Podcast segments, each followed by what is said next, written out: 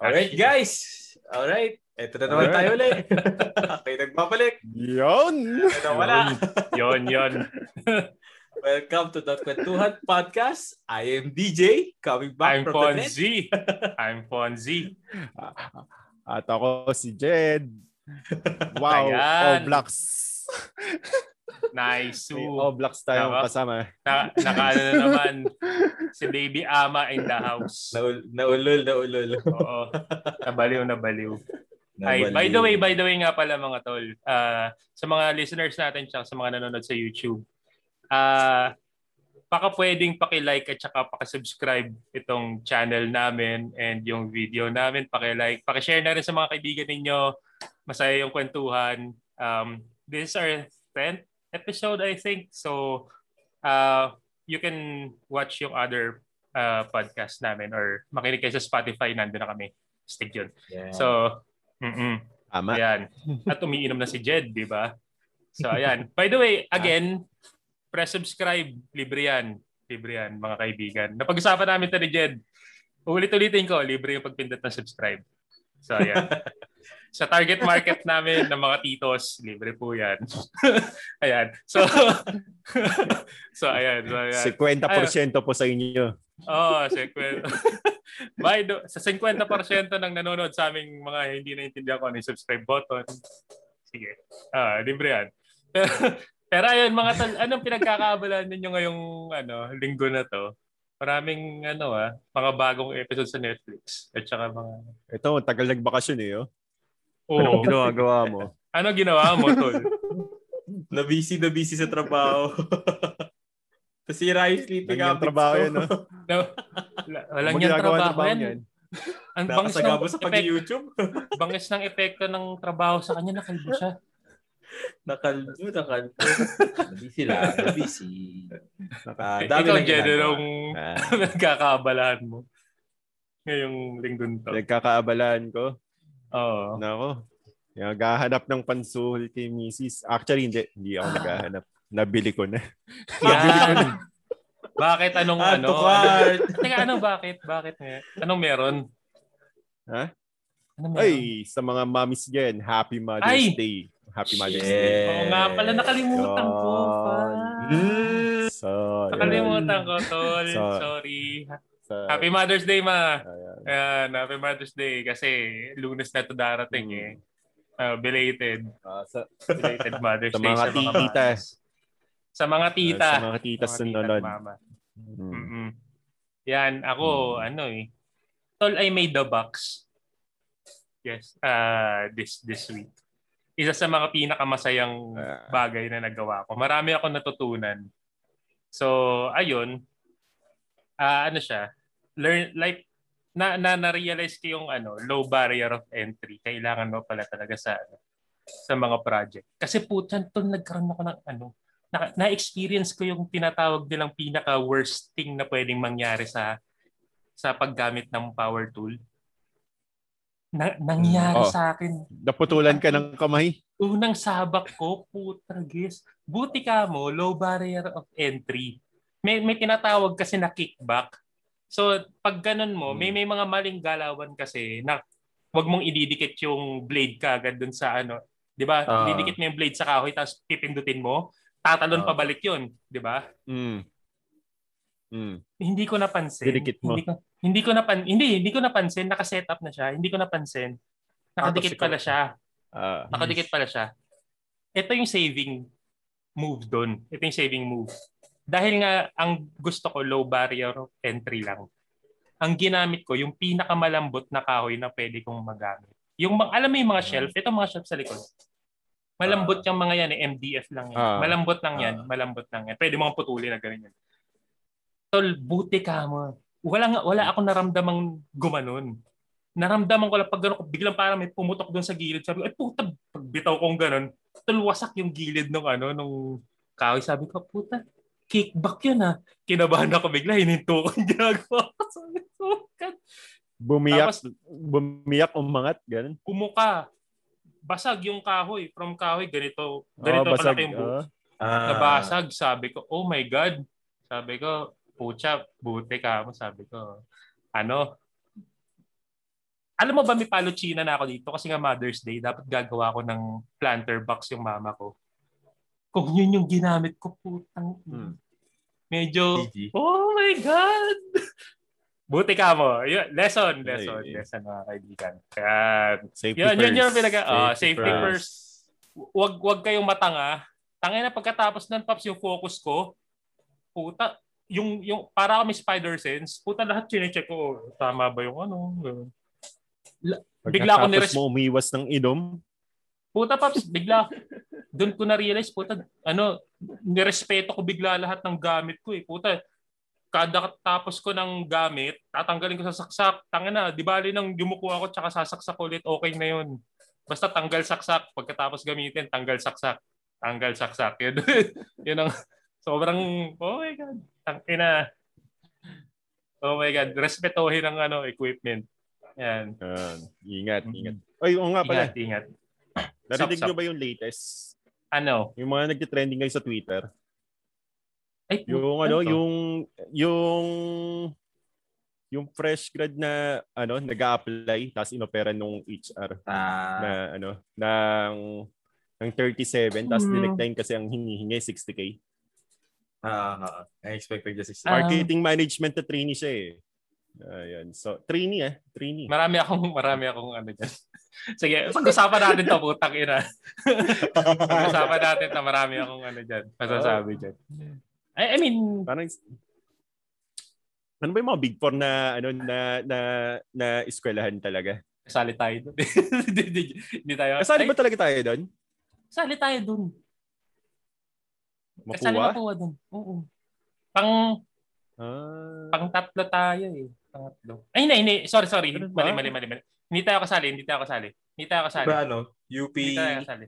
UP, Ah, Lasal, Lasal, uh, Ateneo. Ateneo, UST. Ah, oo. UST. UST. UST. UST? Ah, Ah. Hindi ko alam kung ano yung Ah. pang-apat eh. Sorry. Kung kung hindi man kayo UP. kung hindi man US. UP. uh, UP, Basta UP. alam. Ah. UP, Lasal, Ateneo. Lasal, At least yung tatlo, yun yung alam ko. Tapos, ano. Special yun. mention lang tayo. Oo. Special mention lang tayo. Hindi. By, by the way, yung Mapua, tayo yung pangatlo sa pinakamahal. Ba, before ako umalis ng Mapua, ang pinakauna nun, UANP. Ah, UANP. Tapos, um, Lasal. Pero between Lasal and Mapua, parang 200 pesos lang yung difference. That time. Really? Yes. Akala ko malaki diferensya talaga pag sinabing Lasal And- talagang Trisem pa kami. Trisem pa kami that Map- time, and Lasal, hindi. Map- Oh, di ba mapuwa ngayon quarter quarter na. ah, so Oo, quarter sem kami, ah, quarter quarter. sem kami, quarter sem. Quarter sem pa pala kami noon, Yun nung panahon na yun. 200 pesos yung difference lang. Ang Lasal, ano Big lang yun, trisem. semestral. Ah, trisem sila, Ah, trisem sila. Tricep ba? Di ba tricep sila? Ah. Oo, trisem sila. So parang ganun. Makakabalo kaya yung quarter sem na yun. Pucho, parang high school. hindi hindi, Walang hindi, hindi uso yung bakasyon eh. Wala. Kaya, pero pero that Bakasyon. that that begs the question na nagba-matter ba talaga yung school when it comes to trying to look for a job na Dapat salary? Hmm, dapat hindi eh. Diba? actually, Kasi they- there are schools na could of there are students who can perform n- not necessarily a lot better but they can perform sa na outside of those universities. sa ano paps sa kung sa bagay kasi magkakaibang fields tayo eh. Si Jed Com Comeng, 'di ba? Natapos mo. Ako civil. Ah, computer Eh, engineering. Ikaw ang ano, Comsci. Comsci. O Comsci. So magkakaiba yung ano natin. Ito maganda to. Maganda yung ano. Ano yung perspective ninyo dun sa ano, so, so simulan mo na rin, way way back, mamaya na natin daanan yung mga sweldo and shit na yan. So, eh, doon muna tayo sa usapan Ah. ng, ng, nagmamatter muna kasi, nagmamatter ba Eskwelahan. yung eskwelahan. Ah, So sa perspective ng ng Comsci, kamusta? Anong ano? Anong Ah, to, to be honest, ako, ako kasi, hindi ako galing sa university school. Ah, ako ay graduate ng AMA. Um, I got into pretty good companies. Ah, even before dito sa company na to, ah, I got Ah. into a big company. uh, biggest one na uh, I won't name pero really big company na papangarapin ng iba.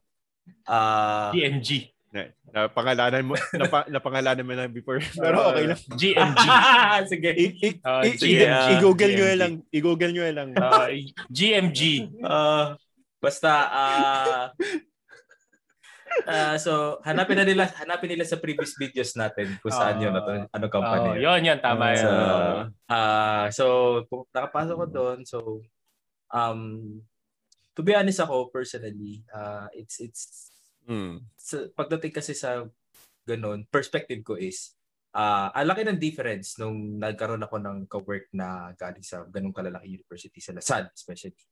Like, yung mga projects nila mm-hmm. is like, for me, at that time na yun, parang, oh, talaga, ganun yung project nyo. Kami, hindi. Parang, parang, siguro, parang, siguro outrageous mm-hmm. pa sa akin.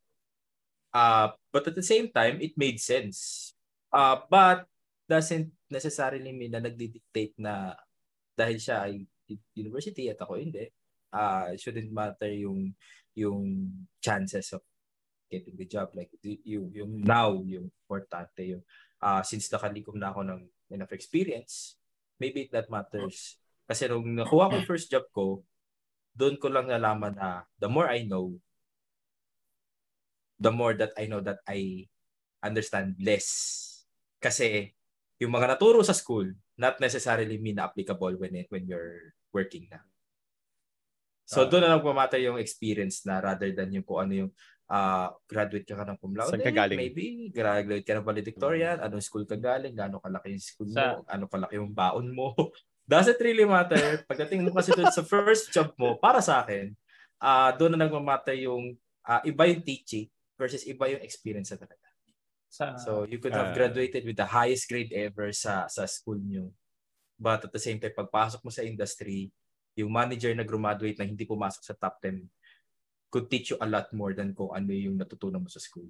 In my opinion. So, hmm. it doesn't necessarily mean from a perspective of any course or uh, uh, college of uh, so me specifically ComSci. Uh, uh, kasi as of now tayo, lahat tayo pare-pareho ng trabaho, mga devs tayo lahat. But iba-iba tayo na pinanggalingan ano.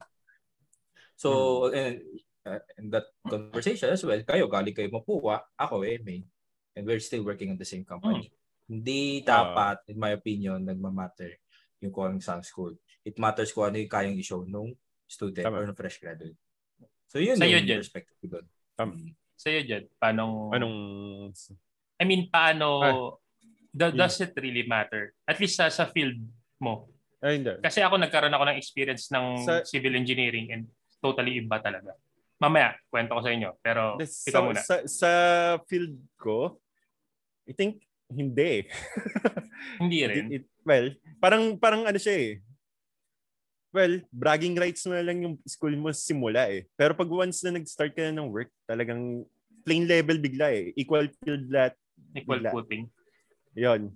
Uh, ang ang siguro pinagkaiba lang there are schools na or there are candidates kasi ako nag-interview ako eh na hindi hindi nagturo hindi tinuro sa kanila Unix. So or talagang nadaanan lang nila na once na hindi na, na nila na apply. Pero some some schools they they use it. Di ba? I mean, they, tinuro sa kanila. Siguro konting atras ng uh, sa ano sa na-experience ko. Nung high school ko, may calculus kami. Hanggang integral. Integral calculus. Ah. So, so differential to integral. So so so pagdating ko nung nung sa Mapua, Easy. meron ulit. Uh-uh. Sabi sabi parang parang okay. Kaya ko to. Uh, tapos yung mga, mga kasama ko, teka, paano mo alam yan? Bakit mo alam yan? Ganun. Mm-hmm. So, so nung pagdating dun sa, sa work, doon lang magmamatter. Hanggang doon lang magmamatter yung, yung kung saan ka nang galing. May mga tinuro dun sa, maybe sa Big Four, or maybe dun sa mga top 10 pa, na, na, na hindi naturo sa iba. Pero once na kasi lahat kayo yun gagamitin niyo eh. Especially do sa sa field natin. Yun na at gagamitin natin eh, 'di ba? So lahat tayo, may experience natin, gaga- mapapamiliarize tayo sa ginagamit natin. So So, parang baliwala na rin kung, kung saan ka galing. Di ba? Depende na lang kung gaano ka kadis. Ang pinaka pinaka pinaka-importante dun sa pagka tumalon ka na from being uh, from college gumraduate ka na or kahit di ka gumraduate ng college pagka nag-work ka na yung paging diskarte mo lang kung marunong ka dumiskarte hmm. Di ba? Yun, yun naman, uh, naman, yun naman daw talagang tinuturo. Yun naman daw talaga tinuturo sa eskwelahan para dumiskarte. Oo. Hmm. hmm. Ayun, so... Hindi ka, hindi. Sa akin. Sa, sa'yo. Tol, sa akin, ano, sa civil engineering, ito, ito ang biggest shocker. Sobrang laking tulong ng mapu, pagiging mapuan sa civil engineering. May mga fields na may mga fields na sobra ang bias sa sku- oh. eskwela eskwela. Ito, isipin niyo to ah, isipin niyo to. Uh, majority ng mga industries ang na na na ano ah, vanguards meaning meaning old old generation ang nasa pinakataas. Uh-huh. So ngayon, they have ano ano ang mga schools lalo sa civil engineering ah, ano ang mga schools na magaling sa larangan ng civil engineering in the past few decades. So, UP. May kanya-kanyang kampo yan. UP, Mapua. Dalawa lang. Tatlo kung isama mo yung UST. So, tatlo lang sila. Majority ng mga matatandang boss nasa pinakataas, as in, mm. dulo ng food chain. Nasa pinakataas na food chain it nanggaling doon sa tatlong kompa- kumpanya na yon and may bias sila. Yung kung napanood niyo yung Suits, ang hinahire lang nila Harvard. Mm. Pagka nakita nila uh. sa sa resume ko before na ah galing ka mga puwa, may certain level of stuff si uh, certain level bias. of bias bias bias na shit mapuwa to ma- mabigat yung pagiging mapuwa that time. And mararamdaman mo rin siya pag pumasok ka. Uh-huh. Mas marami silang ini-expect sa'yo na nagkataon, wala eh. I mean, kasi yung transition, uh, isipin mo yung old old Mapua na sobrang hardcore. Uh, dun, tapos pumunta dun sa nag-transition between sa Yuchenko na medyo naging soft yung dahil nga nag-quarter sem. So hindi na nakafocus yung mga estudyante, ang dami nangyayari. In transition, magulo lahat. So yung mga, ano nun, yung mga produkto nun, may mga magagaling din naman, pero, yun nga, majority, nalilito. Bitin. So, ang hmm. nangyayari, hmm. paglabas namin, parang ang daming ini-expect dun sa pagiging mapuwan. Pero, kung kung nagmamatter yung yung Mm. Kung nagmamatter yung eskwelahan, ito, sa isang meeting, may, ka, may kausap ako ng mga ano, before, uh, mas, I mean, sa isang meeting na mga matatanda, yung mga makikita may mga senior, uh. meron doon na mga ano, nung, nung, nung, nung nandun ako ah, meron mga nag-uusap na pag nagsalita na ang UP at Mapua, no contest tahimik na lahat. Okay na. Tapos na, done deal. Pero well, hindi ka na pwedeng um, hindi ka na pwedeng magsalita ng opinion mo. Ganon ganon kabigat. Pero, that, I think kaya din nang galing yung question mo na uh, parang ano parang ni ganun bang biases na ano kasi like Mapua sabi mo Mapua UP UST stands out. May bias. Sila may bias. sa may architecture, bias. sa civil engineering, di ba? Meron, Pagkadating sa ibang mga fields, like kunyari, sa IT. May, oh, na, hmm. naramdaman ko yan sa IT. Some, oh? a company in, somewhere in Green, tapat ng Green Hills before, nagtry ako mag-apply. Hindi nila tinatanggap unless big four ka specifically. Actually, Whoa. actually yung, yung specifically nakalagay company, mismo sinasabi nila mismo. Sinasabi actually nila yung mismo. company na na uh, I would say again, I, I work on this company before. uh, I-google na rin namin talaga. Hindi uh-huh. hindi ako natanggap talaga nung, nung una. uh, for the reason na Ah. dahil may nag-apply na iba na galing sa isa sa mga big four. I think. Ah, eh, eh, pero nung umalis sila, nung umalis 'yon, ako yung kinuha. Ah, and then nakita ko yung difference nung ano kasi karamihan nung nandun ah puro galing sa isang university na 'yon. U- Umabot yata sa point na Ah? merong merong taga-university na pumunta or nag-interview sa kanila uh, saying na how does it take to be a a a employee of that company or something like that. Sabi ko siguro kung sinabi ko sa school ko na empleyado ko dito ngayon, parang makukuha rin ako ng media coverage na ganyan. Magiging superhero ka, Paps. Pero kasama, pero- kasama sa presentation nila na ano. pero alam mo ang naturo sa atin ng ay naturo ng eskwelahan, may mga mannerisms na napipick up from eskwelahan na nagiging tatak nila sa labas. May may isang beses na ano, may isang beses na may kausap akong boss. Pagka magpapakilala ako, usually kasi naging tradition sa Mapua pag magpapakilala ka makikipagkamay ka. eh. Mm. Shake hands eh. Ah, 'Di ba? Naging naging traditional. And sa is- ibang eskwelahan, coincidentally hindi ganun. Alam mo ba tayo lang gumagawa nun? Pag nakipagkamay ka sa labas na in civil engineer ka, umpisang-umpisa pa lang, ah, unang kita mo, hi, ako nga pala si Alfonso, ganun. Tapos, yung talagang handshake na maayos. ah, Bigla sabi sa matigas, akin, map- ah, mapuwa ka, no? Sabi ko, opo. Sabi niya, mapuwa rin ako. Tapos, done deal. 'Di ba? E- e- easy na ng conversation. Easy na, tol. ah, CEO yung kausap ko tsaka ang daming ang daming perks kung tutuusin ng bias ng Pero- eskwelahan. I mean, oo, pero it tama yung It doesn't make sense Jen. kasi. It, do- it doesn't It make doesn't sense, make pero sense. ah, it, it shouldn't be that way. Pero it is. Kasi isipin nyo, Ah. yung, yung mga vanguards na ganun, sila kasi yung institution. Eh. So imposibleng may makahabol sa institution kung continuously parehas silang umaangat. Eh, ito na yung nauna eh. Ah. Di ba? Kung That's- continuously rising. I mean, it's not the same with ah, tech kasi puta eh, pag may magandang curriculum ang AMA ngayon, kunyari magandang curriculum ng AMA, sobrang ganda. Eh, hindi na sila, 'di ba? Sila nga angat. 'Di ba? Oy, maganda ngayon sa AMA kasi ganito.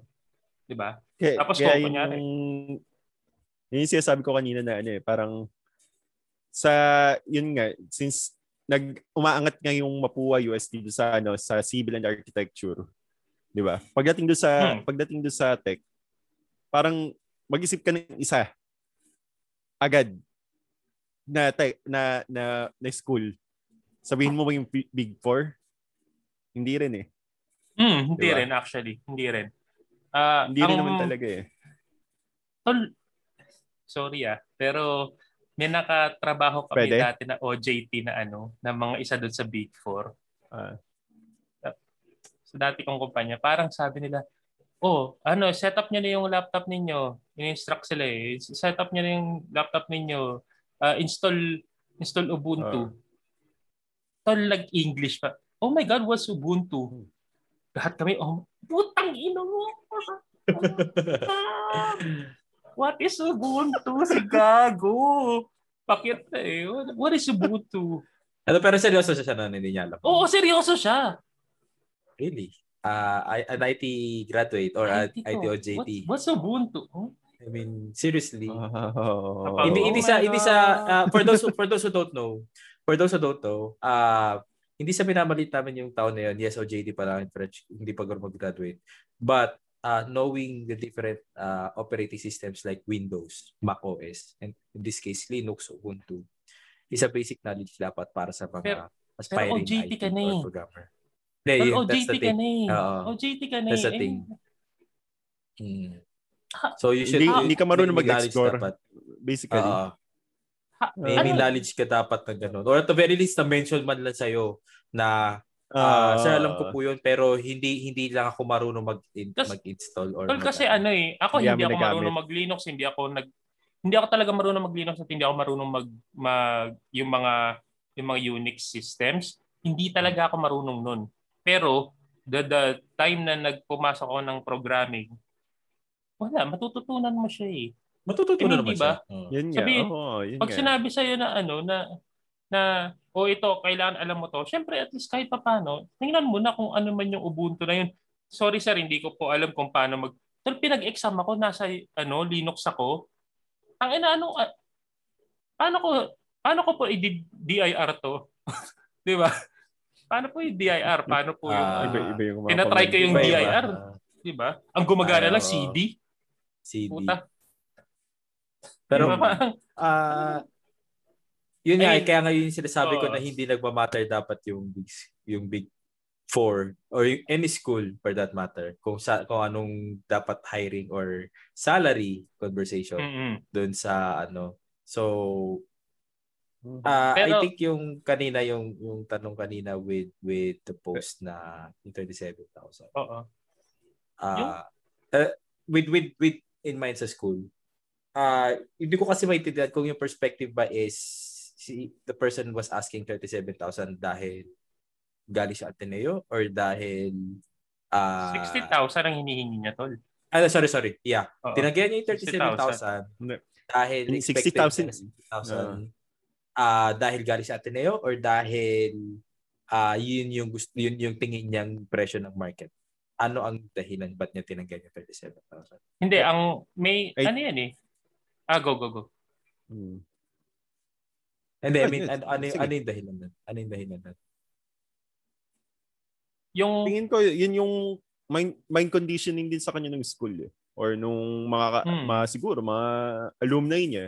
na, na nakalagay, wag kang tatanggap ng mas mababa sa ganito. nakalagay doon sa ano, nakalagay doon sa, sa, sa, s- Sa sa screenshot na ano na parang dahil daw sa kanyang educational something. Background? Oo, nakalagay. Mhm. Pero Oh.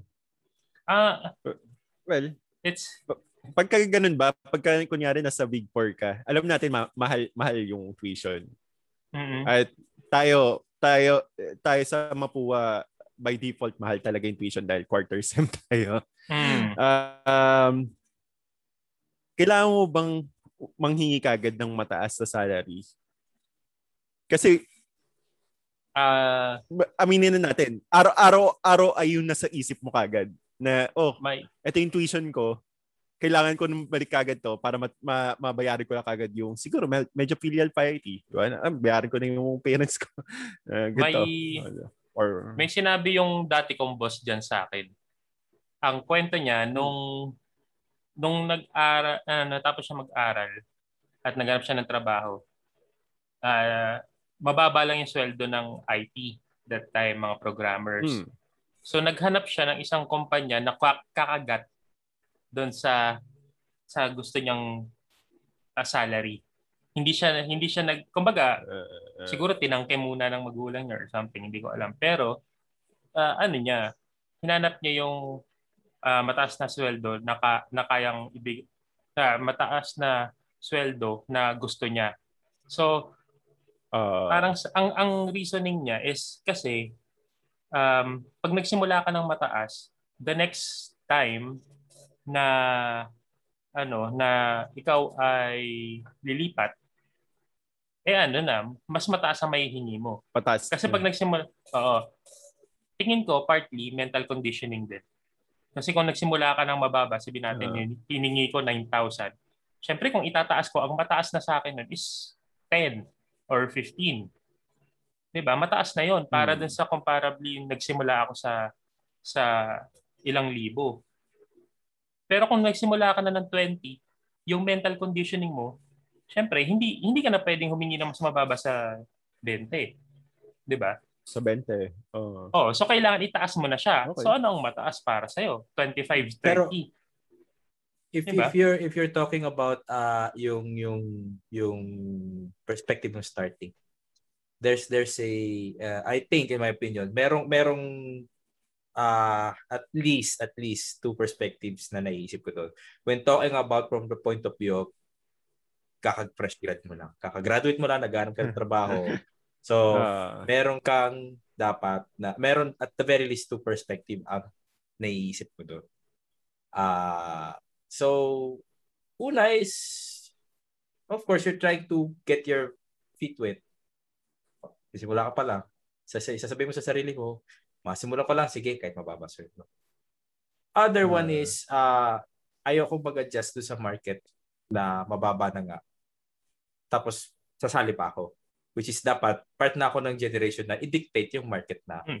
uh, tataas na dapat yung general average salary ng fresh grad for that certain Ah. field. So for us, mga IT people, dahil ang baba na simula natin, uh, huwag na natin samahan ng ganun. But again, nag-branch out na yun to other perspectives. Ah, may, Hmm. may, may, may comparison na, na bakit sa Singapore ganito, bakit sa US ganito. Kasi yun yung cost of living nila. But at the same time, bakit nga ba naman sa Singapore kaya? Bakit sa sa US kaya?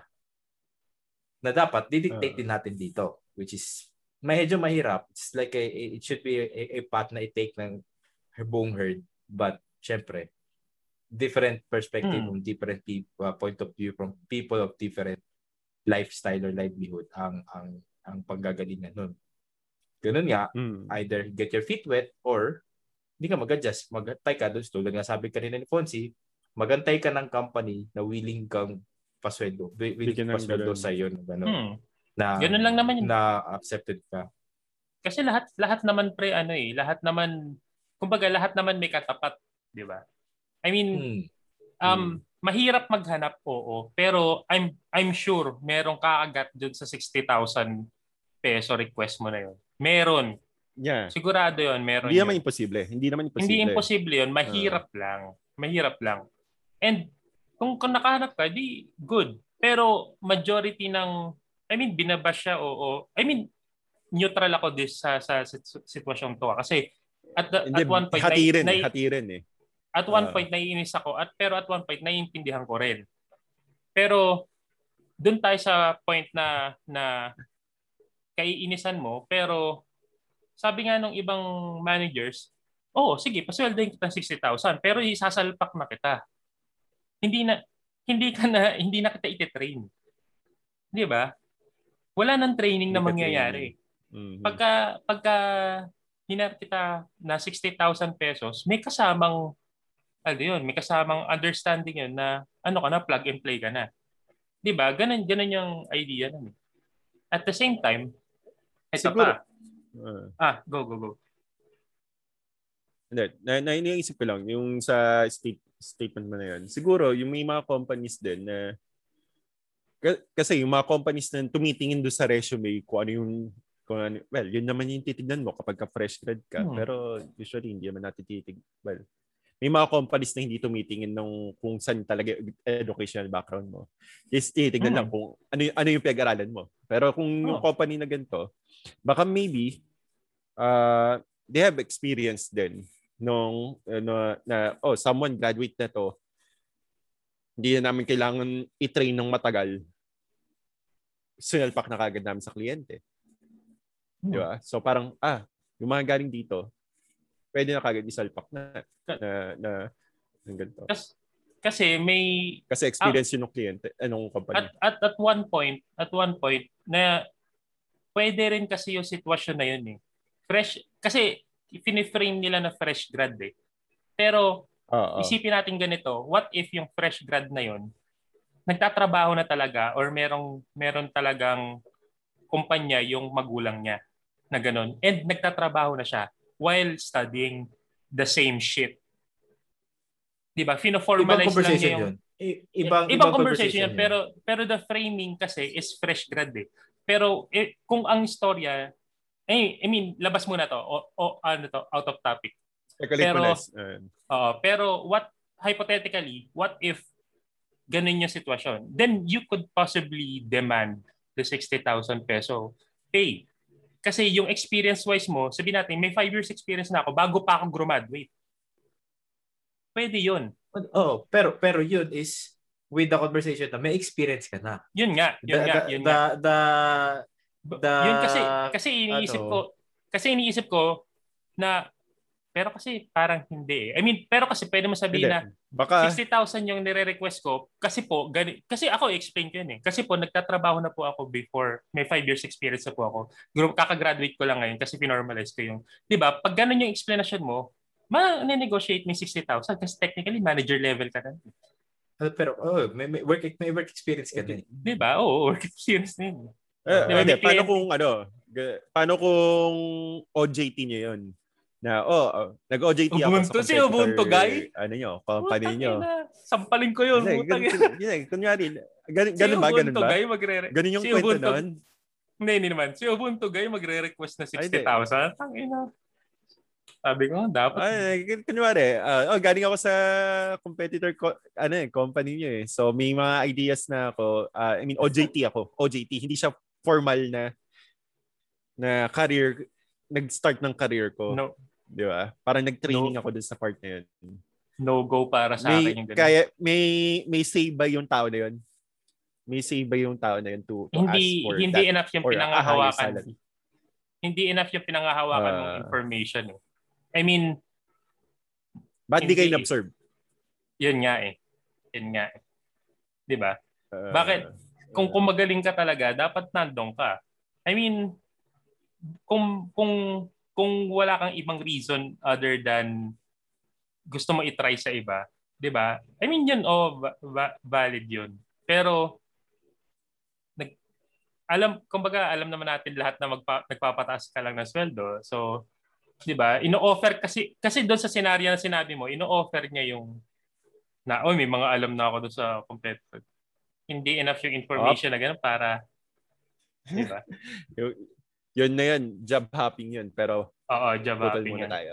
Two Oh, minutes. putol two- muna two tayo. minutes. Yan, Ah, relax, okay. guys. Sasabi ko nga eh. doon tayo Okay. magsisimula. Okay, mga kaibigan. After a few moments of uh, break, nag-restroom muna kami. Sana. Pero ayun, Sana. um ba- bago nga pala, bago natin tuloy yung kwentuhan natin, um, again, uh, I'm reminding everyone, yung mga listeners namin at saka yung mga nanonood to please like itong video as well as subscribe din sa channel namin.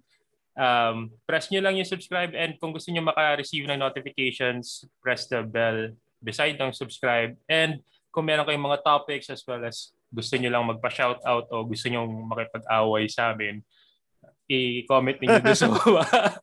Comment niyo doon sa baba. Um, yun. So, so ayun. Sa mga nanonood, again, Ah, like, share, and subscribe. Share niyo sa mga kaibigan ninyo. Maganda naman yung kwentuhan. So, yeah. sa mga kakilala sa amin, disclaimer lang po, hindi pananaw kami na hindi pananaw ng aming uh, kasalukuyang kumpanya. Kumpanya. Ano lang namin to. Opinion namin to. Again, katulad po ng sabi Sariling namin sa... Uh, katulad ng sabi namin sa past episodes namin, eh, ito ay safe space at sa lugar na to pwede kaming magpakatangka. pero, pero Mahal, Pero ayun. mahal po namin trabaho namin. mahal namin yung trabaho namin. I love you guys. Lahat tayo pantay-pantay. Uh, lahat tayo ay pantay-pantay. Ayan. ayun Right, nga. So, So, ayun. So, ayun. Job, so, yun, job hopping. Ang mga job hoppers. na. Ganun, Job gan- ganun ba hoppers. talaga? I mean, talamak siya sa call center Diba? before. Ang dami naming mm, It's true Kasi- in any field, I think. It's true in any field. Uh, Especially kapag nag-start ka. Ah, ah, yung akin, ako simulan ko lang yung yung experience ko doon. So, yung first work ko ah, sa Makati, sweldo. Ah sweldo, I think, eh, hindi, mababa lang, mababa lang. ah. naka, nakailang Ah. kumpanya ka na. Ay, nakailang jobs ka na, basically.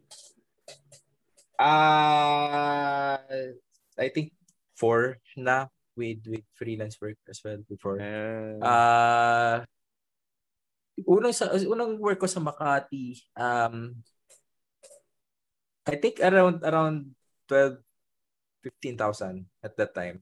Anong taon to? 2000 Uy, ang yaman nun ah. 13, 2014. 2013, 14. Okay, sige. Hindi, pero no time na yun, I think normal 'yun, pero in, in my opinion mababa pa rin siya. Kasi Ah, yung sweldo web ko na yun, din. oh, developer, as a programmer, fresh grad, ah um Uh-huh. enough lang siya para para ma-maintain lang yung pamasahe, yung pangkain. That's it. Nagbabaon pa ako noon. Nagbabaon pa ako topic yun mamaya. para- Oo. so, yun. Medyo ano. And then, nakasign kasi ako ng band noon. Hindi ako pwedeng umalis. Nung karoon ako ng opportunity umalis, ah naka doon tumaas na yung significantly tumaas na yung salary ko noon. Nung second or I think third company na yun. Nung nung habang nasa times first two, company, times three, mga ganun. I would say times two. Times, And nung nasa first Times two. company ako, nung nasa first company ako, nagtatrabaho pa ako ng freelance. May may may may sideline ako noon na as a developer din.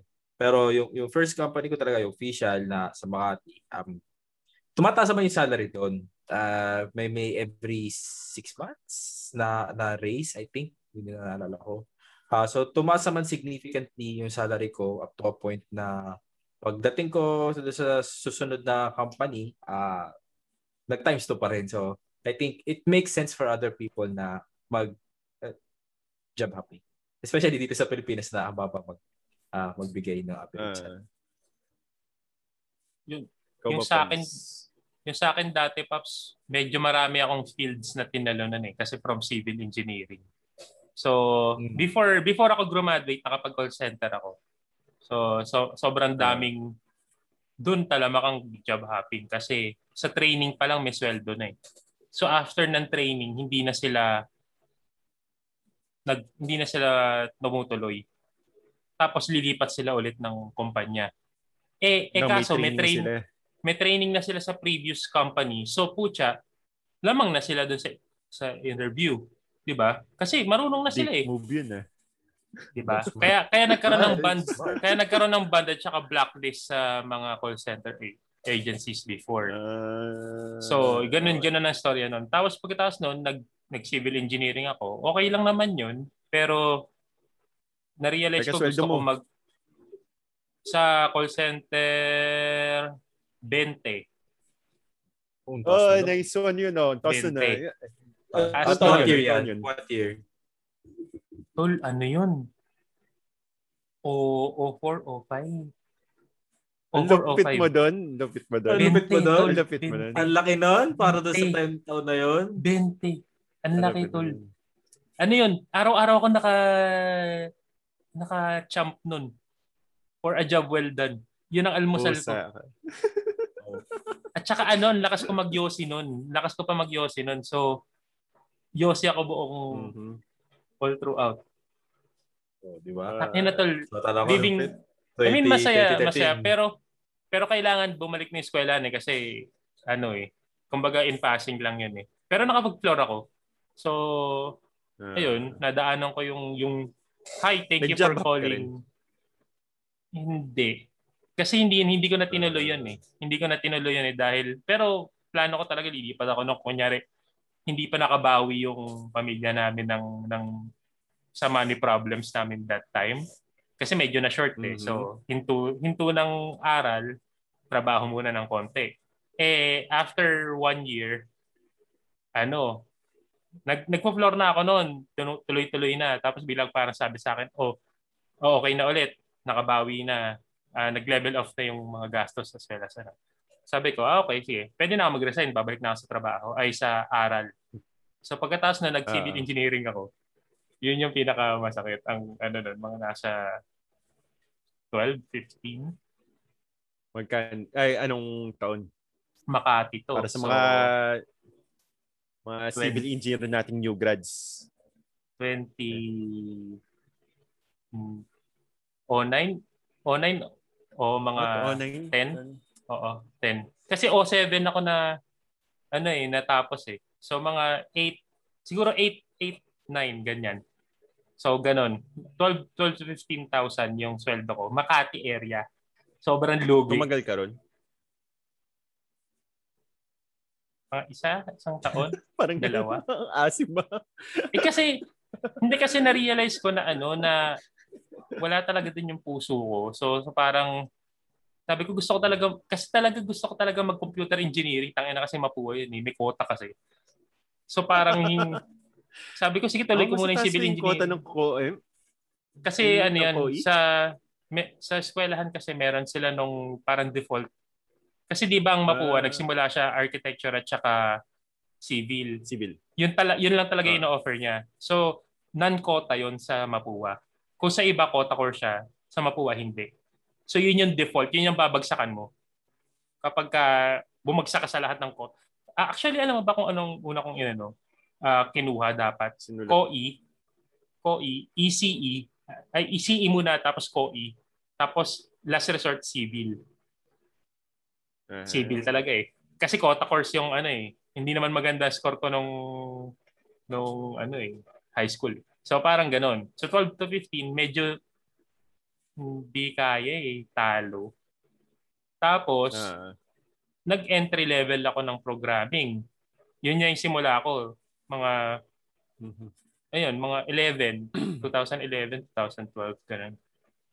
So, Ah. yun medyo malo, kalunos-lunos yun. Parang, ano? Fif- 15 lang yata, 14,000 o 12, mga ganun. Tapos sobrang toxic ng environment, yung unang-unang saba ko.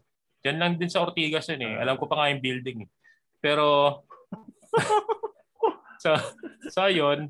So, pagka sobrang toxic nun, ang bangis, sobrang bangis nun. Sobrang bangis nun. Doon lang ako nakita na sobrang ano, sobrang ayaw nila mag-share ng info. Kasi ayaw nilang gumaling ka. Tapos pagka mas Reason. magaling ka sa kanila, feeling na tingin nila sa'yo para kang ano, mangkukulam. Asol. Gusto ka nila sunugin. What the fuck? Oo. Ah. Parang, bakit mo alam yan? Saan mo natutunan yan? Parang, chill. Ah, naral ko. Di ba? Parang gano'n. Hindi, hindi ka pwede So- ma- hindi ka pwede matuto. Hmm. Yung pinaka ano, yung pinaka mabait na ano ko, yung itong huling dalawa. Yun yung pinaka medyo astig. Kasi doon may natutunan may mga natutunan na talaga ako. Ah, huling tatlo, Mm. Huling tatlo. Although yung midway, yung after nung toxic, yun sobrang okay yun. Doon ano talaga ako, tinuruan talaga ako doon. Alaga talaga. Although maliit yung kumpanya. Tapos lipat ako, toxic na naman. Well, okay naman pero medyo toxic. Tapos Mga ilang taon yung mga gap nung mga ano nung Ah. mga kumpanya na yun. yung Mga dun one- sa ano medyo year, matagal ako. years? Hindi, may dun sa ano siguro dalawa, mga dalawa. Yung dito sa Mm-hmm. yung doon sa before before ng kumpanya natin ngayon. Yung before before ng kumpanya natin, matagal ako dun. Kasi doon ako nag Ah, natuto mag-rails eh. So talagang matagal ako doon. Tinangke ko yun ko yun, balikan ko yun. Oo. Ah. So tapos ayun, may doon medyo ano, yun nakakap. Nakakap yung ano. Ah, So- yung, su- yung sweldo. Oo. Wag ko na sabihin kasi baka yun pa rin yung sweldo nila. Putang. So yung putang ina, tagal na nun ah. Hindi ko sabihin. Hindi ko na sabihin, nakakap eh. Mahirap pag nakakap kasi alam nyo yung sweldo ng bawat isa. eh. Uy, engineer level to ka? Tapos na. Di ba? Parang ganun. Ah, ayun pa, yun pa. Ah. Isa babalikan Ah, natin. yan, wag yan. Tapos yung yung mga ladderized and shit, yan. So tapos yung Ah, yung itong huli, yung before itong kumpanya natin, ano, relatively okay yung sweldo. I mean, medyo ma- nasa ano, nasa okay side. Hindi mataas, hindi mababa. Nando siya sa Goldilocks zone. And ano, mabait naman yung ano, buong grupo. Okay talaga, okay siya. Ang naging kaso ko lang, hindi actually actually ano, kaya ako napalipat sa kumpanya natin ngayon kasi kailangan ko na talagang, ay gusto ko talaga magpakasal na. Yun actually yung sinabi ko nung in-interview mo ako. Ewan ko kung, kung, kung lumagpas lang ba sa ulo mo yun, hindi mo ba narinig? Pero di ko, di, di, ko hindi mo yata na, ano, hindi mo yata Tagal na. ano. Oo, hindi mo na yata maalala. Pero yun, yun yung sinabi ko nung in-interview ako. Sabi, bakit ka naman ka? Okay. Oh, okay ka naman pala dito. Sabi ko, actually, kailangan ko kasi ng pera, magpapakasal na kasi ako. yun Para, sinabi okay. ko. So, sinabi, nung sinabi mo yun, parang medyo lupit. na, ano, ko. Wala, actually wala na talaga akong ano. Hindi kasi kasi tol, 'di ba nga ang dami kong ang daming beses ko nang ang daming beses ko nang tumalon-talon ng mga kumpanya at saka iba-ibang fields.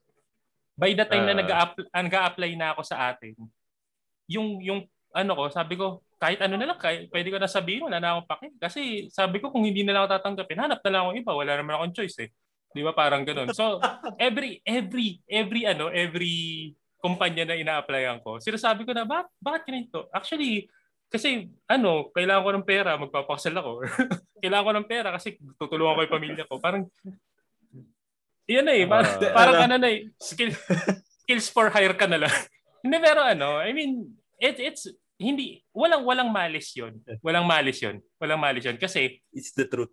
Hindi ako nagsisinungaling. Ah, hindi ako nagsisinungaling. Walang ah, hindi ko sinasabi na na nagtatrabaho. Ay, well, sinasabi ko nagtatrabaho ko para sa pera. Oo. Pero yan eh. Yun lang yun yun yung purpose ko eh. Kumita ako ng pera para makatulong ako or makapagpakasal ako. Pero walang malis. Hindi ko sinasabi na gusto ko kasi mala- mata- mataas kayo magpasweldo. eh. Gusto ko ng pera nyo. Di ba? Yun puta, ma- malis yun. Di ba? Ano yun, may, may, may something wrong dun sa sitwasyon na yun. ah, Pero pero pag sinabi mo yung totoo na eh what, kailangan ko kasi mag, gusto ko na kasi magpakasal pero hindi kaya ibigay ng kumpanya. 'Di ba? At saka actually tinanong ako, tinanong ako ni ano nun, ni Jed nun na ano, na parang sabi niya, o hindi ba kaya ng kumpanya yung yung previous company niya? Actually, Ah. due diligence. Kinausap ko naman yung kumpanya dati na ano ba pwede nating gawin? Ayoko naman talaga kasing umalis. Sabi ko, ayoko umalis pero anong pwede natin gawin? Doon sa past two companies na previous ha, yung dalawang back, sinabi ko yun. Kasi ano, transparent nga ako. Sabi ko, anong pwede natin gawin? Well, eh, ano nga daw, either bitin yung walang-walang pumapasok na project or hindi kaya. Either one of the two. So parang, wala akong choice. Di ba? Naiyak naman ako. Naalala mo yung mga interview ko sa inyo. Oo naman. Oo naman. Kasi, alam mo kung bakit? Kasi, anong tag dito? Kasi Pinakagagawang may- interview. Kasi sinasa- sinasabi kasi sinasabi kasi ni ano, meron kasi meron kasi kumakalat na na post na ano na Oh. ano yung yung tinatawanan ng mga tao yung parang oh bakit ka naman bakit mo gusto magtrabaho sa amin parang kasi ano gusto ko ng pera nyo. Yun yung post. Yun yung post. Tapos yung mga tao parang kasi sabi niya gusto ko kasing ano gusto ko kasing hindi magutom. So gusto ko gusto ko ng pera ninyo mataas kayo kasi kasi mga tao tawa ng tawa. Tapos na-realize ka parang gumagana naman talaga yan. Hindi Ah, Basta sabihin mo lang in in a sincere way, di ba? Huwag kang hindi naman pwedeng titi ka kapag ka Wag, sinabi wag, ka, mo. wag, ka lang, wag ka lang si Raulo na ano pag Oo, huwag kang gago. Pero eh. Siyempre, sincere, sincere ka. Kailangan mo talaga ng pera. Totoo yun. Kung mataas ang pasweldo yung kumpanya, wala kang magagawa. Di ba? Yun, yun, yun talaga yun. Punot Ah. dulo. Pero huwag ka ng kupal. Di ba? Eh, ano naman, yung, sin, yung totoo na dahilan mo, parang, ah, wala, wala kaming pera eh. Okay. Saan tumulong sa magulang ko? Di ba? Parang ganun. Or pangarap ni ay, DJ, sa- di ba? Salang ko yung sa akin. Oh, ayan, yan, yan, para yan. patas tawag Mm. dito. Simula 2008 9K. Tinit tinitingnan mo ba yung ano, resume mo? Hindi, hindi, hindi. 9K? Hindi, hindi ko titingnan yung resume ko. Nine. Oh, pero nagsimula nag, pero nagsimula ako sa kanila trainee for 4K. Uh, 9K. Tapos sabay Naka- nag naka- uh, ano Ano sila ang, na? ano ang Malis ako sa Nakatipid kanila. sila sa'yo ah. Minimum Rubian wage? Reigns. Ano minimum wage? Noong time na yun? Uh, 9K? siguro mga, mga 7? 9? O yun, yun, yun. 9K. Teka, kaya anong year to? 2009? 20, 20, 20, 20, ah, 2008. Uh, 2008? parang simula kasi ako nun, ano, 2008.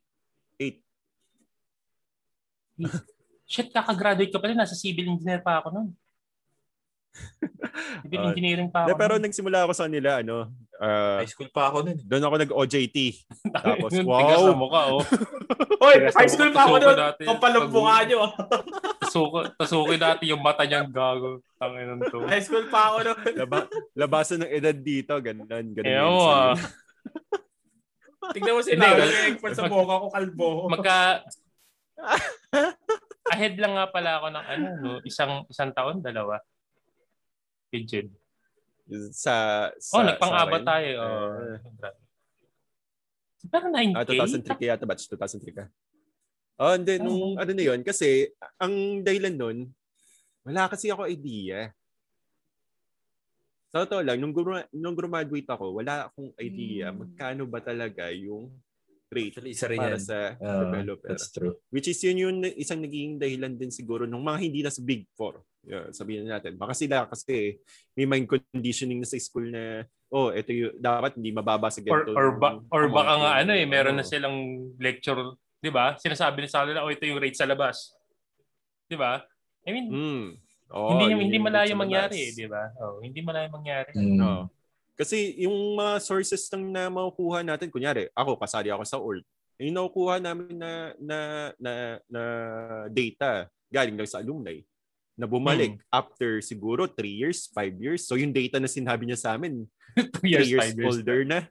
Tapos sabay uh graduate pa ako next year. O di sobrang luma na nung data na yun. Ay, ah, hmm. ah, okay, sige. Ganun lang yung mga swelduhan ng mga, mga gantong ano. Okay, sige. So, so, so pagdating pagdating ko dun sa labas, ah, okay, sige, 9K.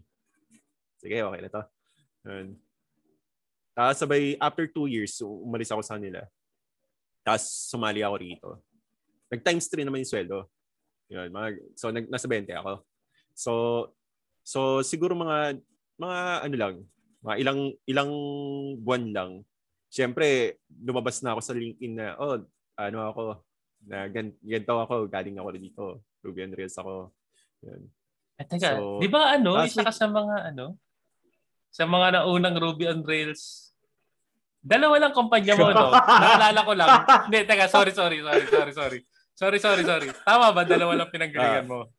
Dalawa lang pinanggalingan mo. Dalawa yung, lang. Yung, pi- hula ko lang ha. Ah. Eh, correct me if I'm wrong. Yung pinakauna, siya lang yung nag unang-unang Ruby dev shop sa Pilipinas. Isa siya sa mga na unang-unang Ruby dev. Well, okay. Fonts mo na labasan na edad. Isa sa mga una. Hindi, isa, isa ka pala doon sa mga yun. Isa ka pala sa mga yun. Uh, ano, half, half sisters. Half, hindi, half sisters natin yung uh, ano eh, yung nando sa kabila. Eh. uh, sa, uh, parang ano, san, san, san where, where do broken hearts go kami? Where do broken hearts go?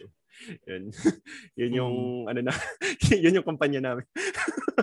uh, na, pero pero ano, tao dito.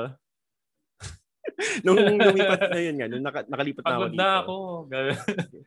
Nung, doon, doon ko lang nala, nung binigyan ako ng times 3, hindi ko rin kasi talaga pa rin alam kung tama ba yun.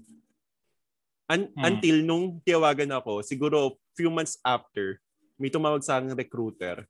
Ganito yung ino-offer niya sa akin. Tapos ay sabi ka, may mali akong ginagawa for the past three years. Para may mali dito. Opens the doorway. Tapos yun. Na, so, tapos sabay yun, yun, yun, yung naging uh, standard nung ano, na ah ganto ganto ganto nga talaga. Ayun. So so so yun yung ano. Pero yun nga kasi hindi yung karamihan siguro din ng mga fresh grad hindi nila rin alam kung ano ba yung market ano ba yung market sa labas uh, yung minimum salary wage ba Kapag hmm. hindi ka graduate, by default ba, yung minimum ka? Yung gano'n. Oo nga eh. Walang, walang, so, so, yun yung mga, wala sa eskwelahan eh. Dapat, dapat may isang ganun ang, eh, yung current, current trends ng profession na inaaral mo. Dapat laging may ganun eh. I mean, regardless kung anong field.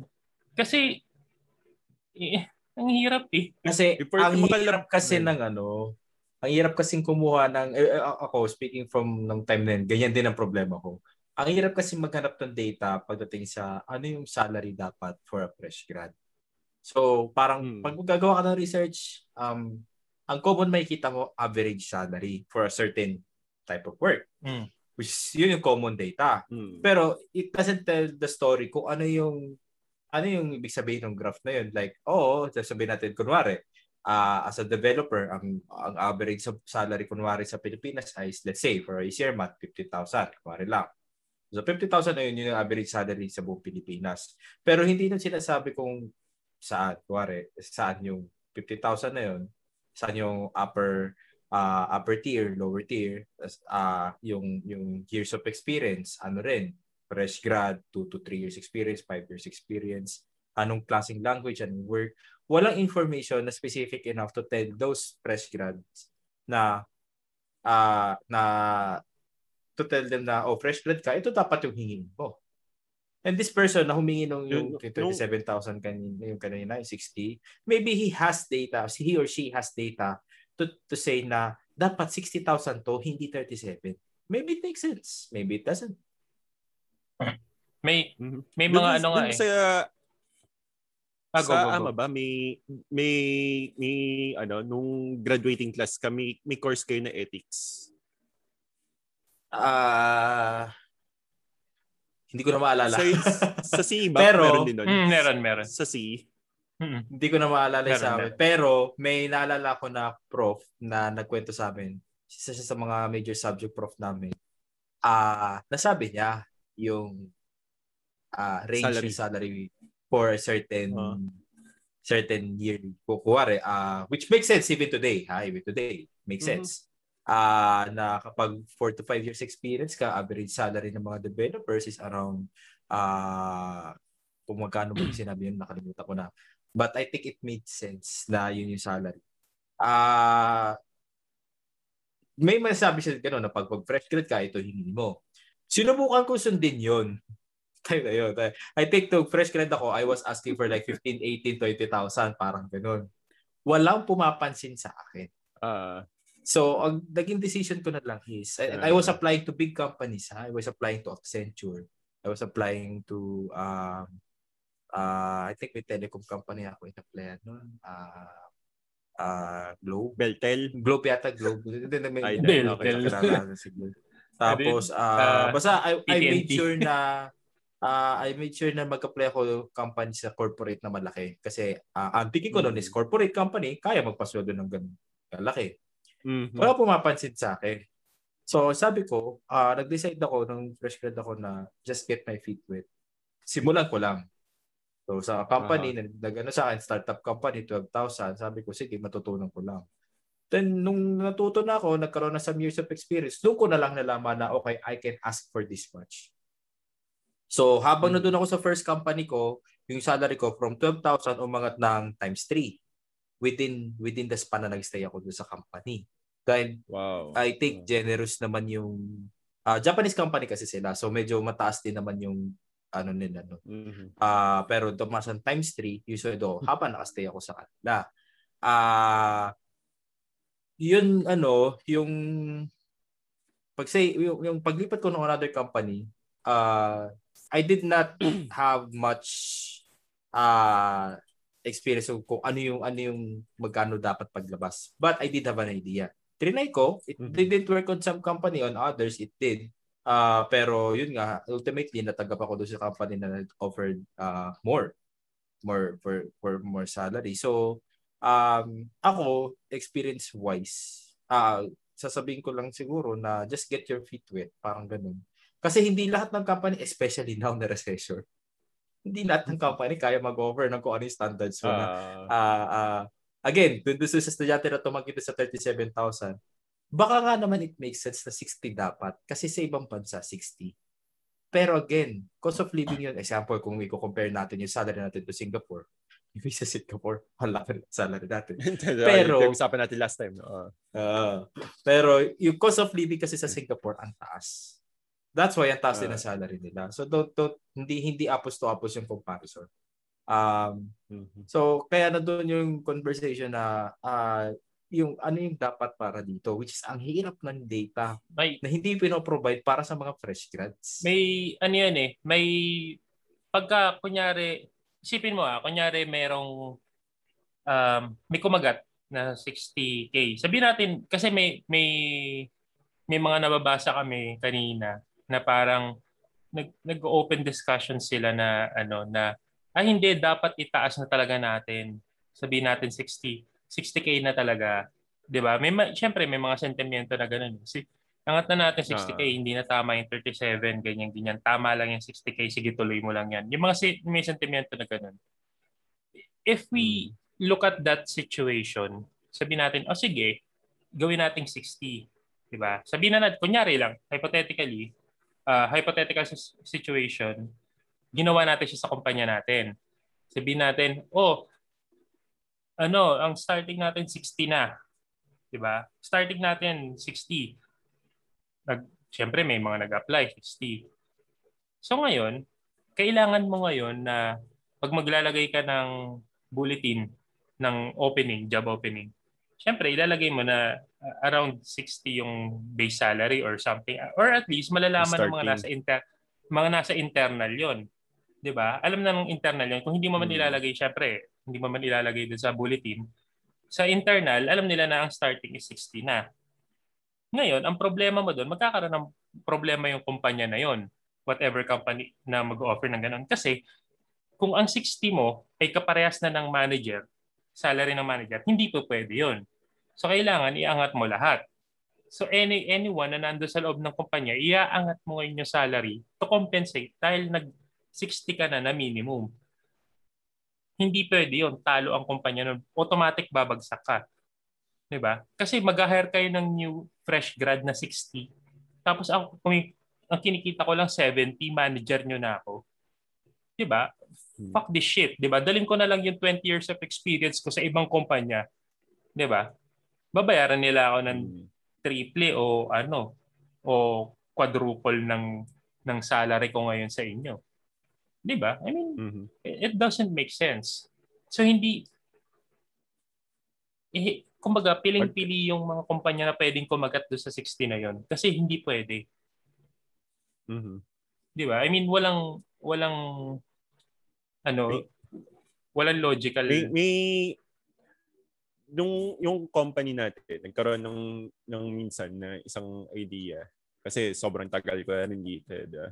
Parang nagkaroon sila ng idea na ano na paano kung gawing ano lang ta question. Paano kung gawing transparent yung sweldo ng lahat? Anong idea? Ano tingin nyo? I mean, from kung lahat ng kumpanya sa buong in general. Ah, may ano yan. Igawin nila transparent oh. yung sweldo. Oo, di ba? Mental exercise. Kaya kaya ng um, Pino, pi, kaya kaya ng Pinoys yun.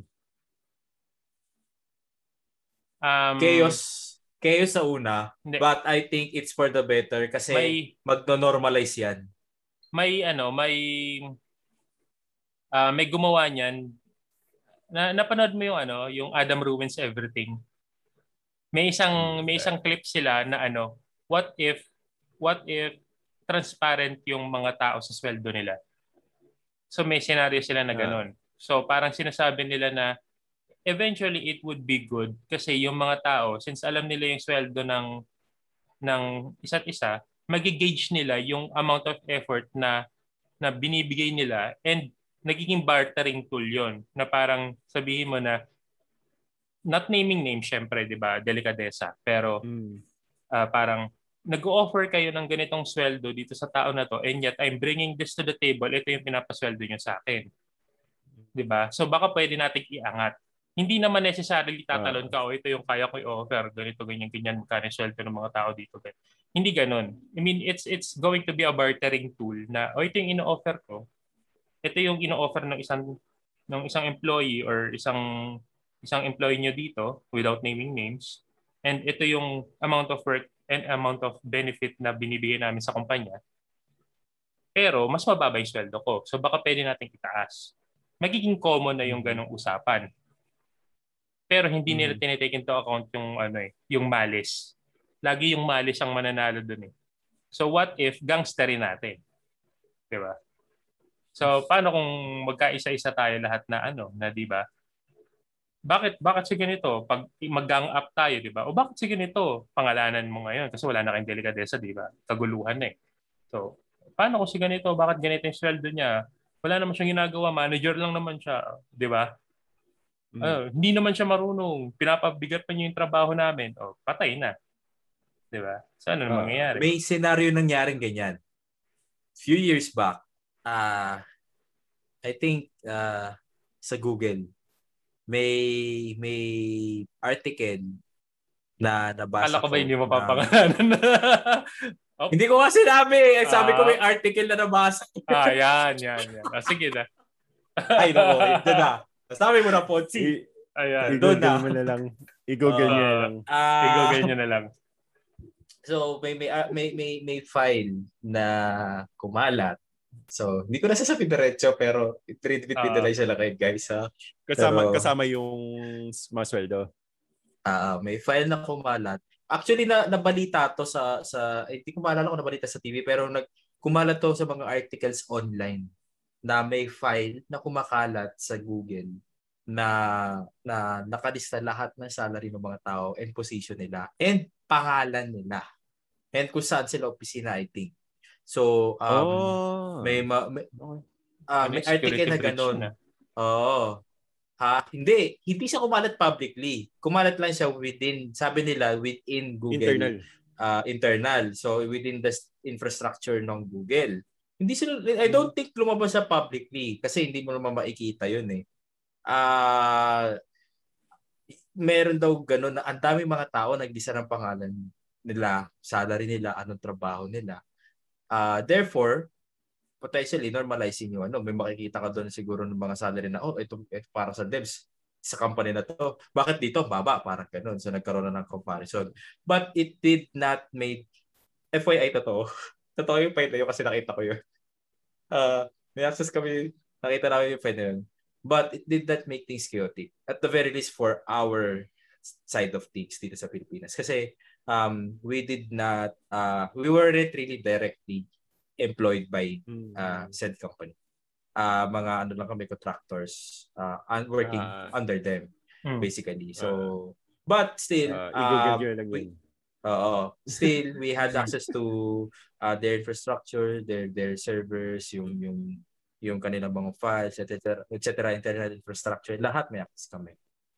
Um, so, totoo yung file na yun. Nakita namin yun. Uh, amazing ang numbers na makikita nyo doon. Di na ako disclose pero uh, uh, totoo, nangyari yun. Um, ay, May- hindi naman namin nabalitaan na may Malayo ba yung discrepancy? Dito sa Pilipinas. Hindi, Very much. hindi, hindi, hindi. Not, not, not necessarily sa Pilipinas. In, dun sa between coworkers. Ah, hindi. Hindi, Random hindi ba? Or kung, may...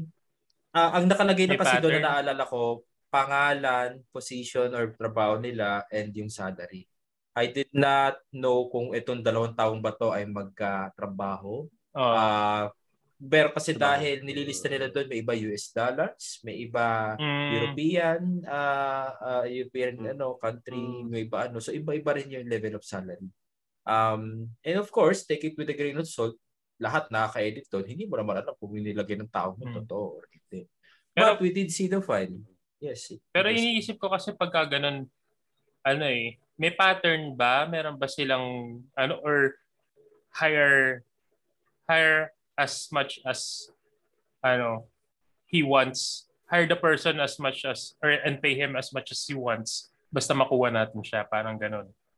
Ah, in- it gets to a point like that. It gets to a point like that.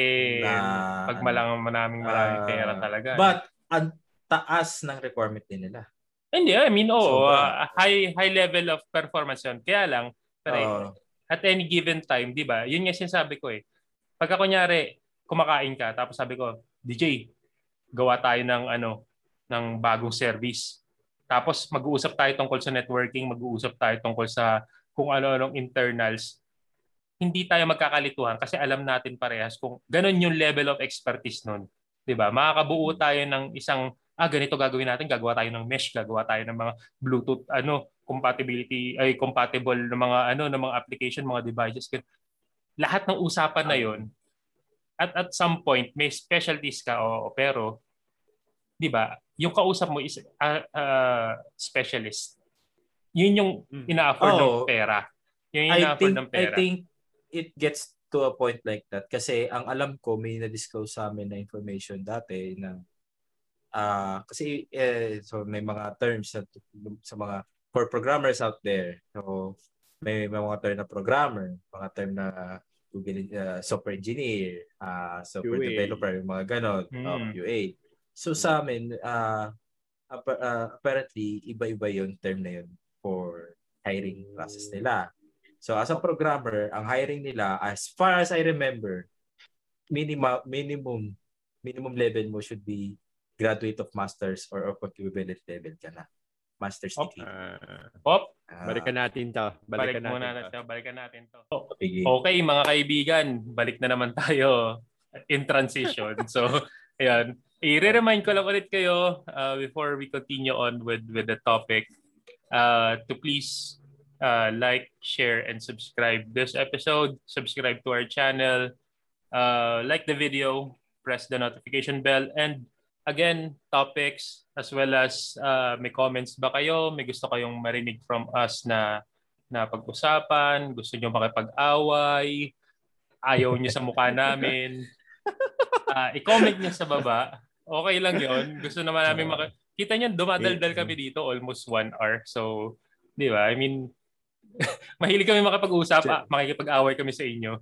So, challenge kayo, gusto niyo kung uh, gusto niyo kalbuin si Ponzi, gusto niyo ako makalbo para hindi, lahat kami ayoko. ayoko, ayoko, hindi ba pwede. Na-realize ko na ano na maganda yung buhok ko. Ayoko, ayoko na itong buhok. Ayoko na. Ayoko nang pagupitan to. Mm. Gagayahin ka na si Rapunzel. Ayun. Eh. so, okay, okay, okay. Ayan. So, okay. ayun. Oh, so, so oh, parang nagkaroon ng chaos ba dun sa ano, dun sa nung nag, nagkalabasan oh, yun, yun. Dun? Ah, uh, at the very least office namin hindi kasi walang lumabas na na so, nagaling sa inyo. Nagaling sa amin. Oo, hindi. So, okay, uh, fair yun.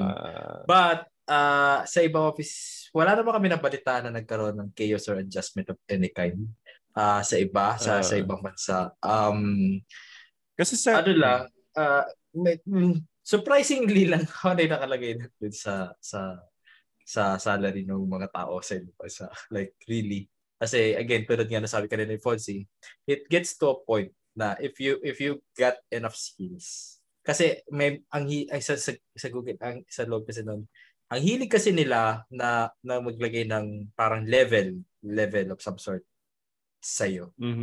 Uh, Ayan so na, yan yung hierarchy. Mga hierarchy. Ayan, uh, oh, yan na yan. Yan, uh, yan. Mga ladderized, ladderized system.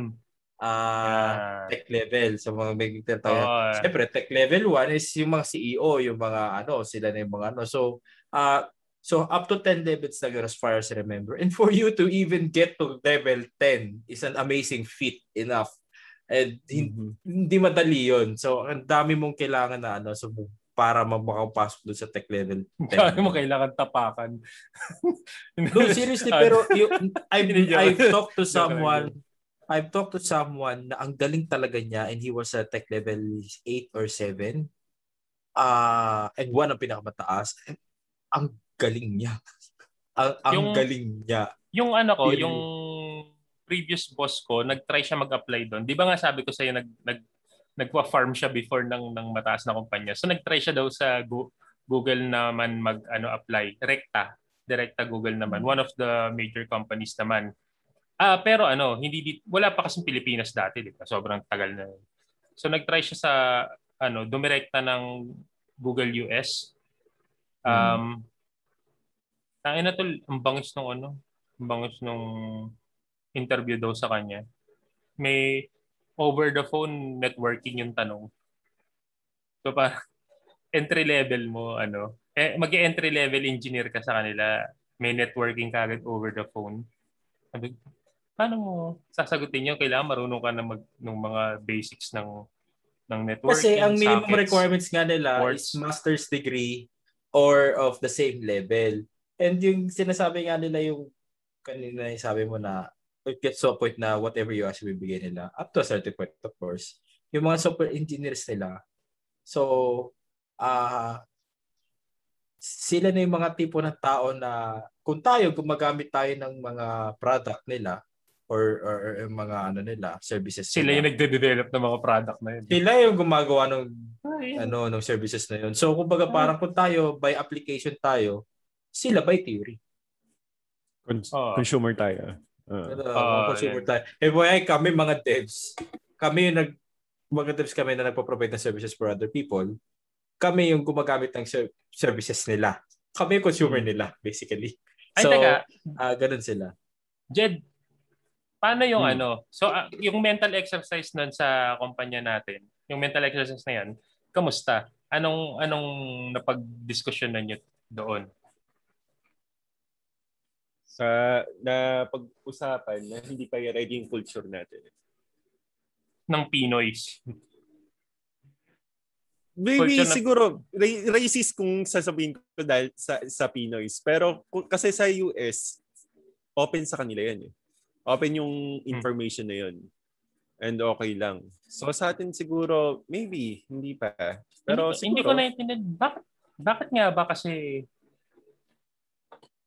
bakit nga ba kasi Baka nagsimula yung ganong O magsimula Idea. kasi yung mga division, mga division, di ba? Kasi it's a well, a mat- mathematics of organization yun eh, di ba? Kung kung from nag from marami kang other sa ka, sa mul- sa ka multiplier sa loob ng kumpanya which is uh, alam niyo ba yung mathematics ng organization like yung other sila yung talagang nagko-contribute multiplier sila yung nagtuturo subtractor sila yung um, medyo sila yung uh, panggulo. kailangan ang gugulo. hindi, hindi sila, hindi naman sila panggulo, pero kailangan mo lang sila i-guide. O, di ba? Parang gano'n. Ah, Then, sila there's, yung ano, there, there, are, there are dividers na kailangan mo kagad silang putulin. Kasi, once na, once na hinayaan mo sila sa ano, kumbaga sila yung lason. Yan, ganun. ah, So, so, so, so, yun. Baka mag-promote ng mas maraming from from being multipliers and others yung dami ng kumpanya natin biglang mag-promote ka ng dividers kasi parang oh teka bakit ganito to oh bakit ganito so kay, basically simula chaotic na talaga Hmm. Yun. then sa then parang optimistic maging uh, normalize siya pero up to what point yung damage na kaya nating i-take yun, yun nga eh. bago Kasi, umabot Eh, any change kailangan any change sa system kailangan tangkihin mo yung change eh. So Ah. hanggang saan mo siya kayang tangkihin? Siguro bago Ah. mo simulan, bago mo simulan na sabi sa mga tao, guys, simula today, magiging transparent tayo sa salary.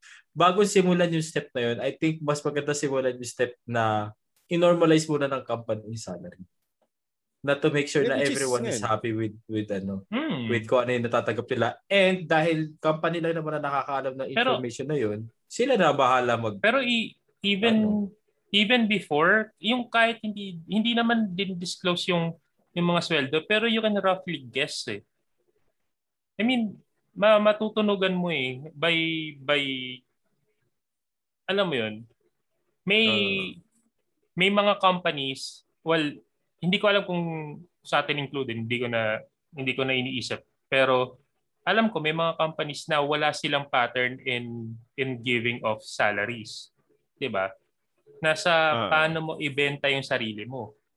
So kung Mhm. kung mataas yung sweldo mo, eh, I mean, ibig sabihin, mag, galing ka magsalita. Nabenta mo na maigi yung skill set mo, di ba? But mean, you it- understand that. Oo, yun Kasi nga. may, may, yung- yung thinking ng ibang tao is pwede pwede kasi nila isipin na kunwari ano. Oy, kakahire Magaling niya, yung bumuka. niya. Oo, magaling na bumuka Oo, yan. Yan. or or kakagraduate lang niya, yan na yung sweldo niya. Ako, ito para mahabol niya. Yun, Parang, yun nga. yun, yun, yun, yung thinking. Or kaya masasabihin niya na, oy, yan, yan pa lang yung, yan pa lang yung, kuwari junior tapos mid-level, kuwari ganun. Oy, junior pa lang siya, yan ang sweldo niya. Ako mid-level, ito na sweldo ko. Parang, Oo. Tapos Sabihin, sabihin niya, sabihin. Ah. Di- wala, wala ako sasabihin. Which- Naalala ko. which brings pero which brings back ko. Ah, anong naalala Ah. mo? Ayoko. De, pero which brings back do sa sa ano sa fresh grad na topic na there are there there are companies na na hindi talaga tumitingin dun sa sa Mm-mm. sa schools talaga na they they have their own salary framework for the- a certain skill sets na kaya mong i-contribute dun sa company. Kaya mong i, Hmm. i eh, yun dadalhin mo sa company na oh pagka dumating ka sa ano anong kaya mong offer 'di ba kasi there are there are, there are companies like nag-hire din sila kahit na hindi sila hindi sila graduate but still they excel dun sa company na yun 'di ba Hmm. pero it's not about this this person. Ah oh si si si employee 1 saka si employee 2 magka magkaiba silang school. Ah pero magkalayo yung salary nila. Uh, hindi. Ano yun? Tawag dito depende sa skills mo pa rin. Hmm. hindi siya sa hindi siya sa school. Eh, yun yung ano. I mean talking talking some uh, siguro opinion ko yun kasi talking from someone na na alam yung nangyayari dun sa management na yun, inner internals nun. Oo. Pero yun nga, kasi ang ano nang mangyayari kasi nun, wala naman kasi nagbi-business ng palugi, guys. I mean, di ba? Wala, wala, wala namang magtatayo ng kumpanya na palugi. Hindi naman pwedeng, gusto ko 60,000. Sige, 60,000. Di ba? Okay.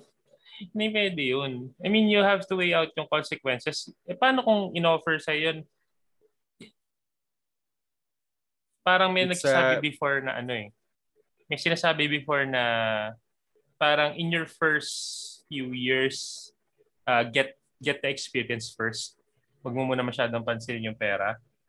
Tapos kapag ka may experience ka na, siguro first 2, 3, 4 years, learn as much as you can, job hop as much as you can para ma makakalap ka ng experience. And by the time na mag 2 or 3 years ka na may gain ka na ng experience and stuff, nagbi-build ka na rin ang sweldo mo. Kasi every time na magja-jump ka, you have, theoretically, you, you have to have at least 1.5 to 2 uh, times 2 ng sweldo mo if you job hop every time.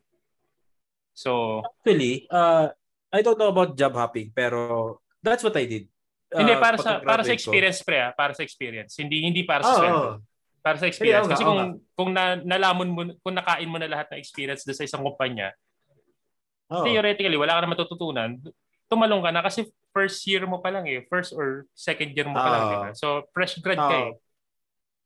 Tumalong ka Pero para it's, ma- it's very much true na in my opinion na uh, eh, eh, depende sa sitwasyon mo. If you can have the option, then why not?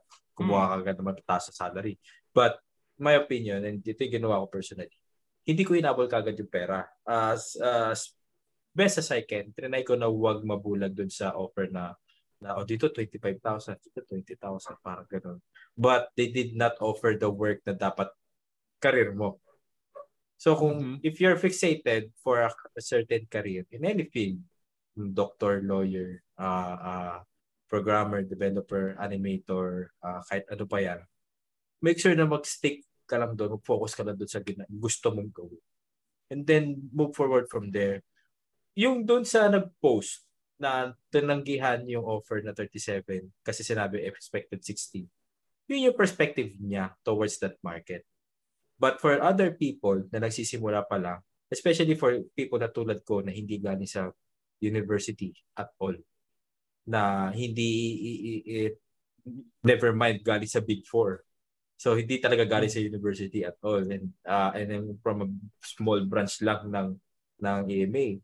Um for those people na na na uh, uh, did not experience such things, uh, wag mo na ma-focus sa pera in my opinion. Um, mm-hmm. Kasi uh, tama yung sinabi po, si learn as much as you can in the first two to three years of your career.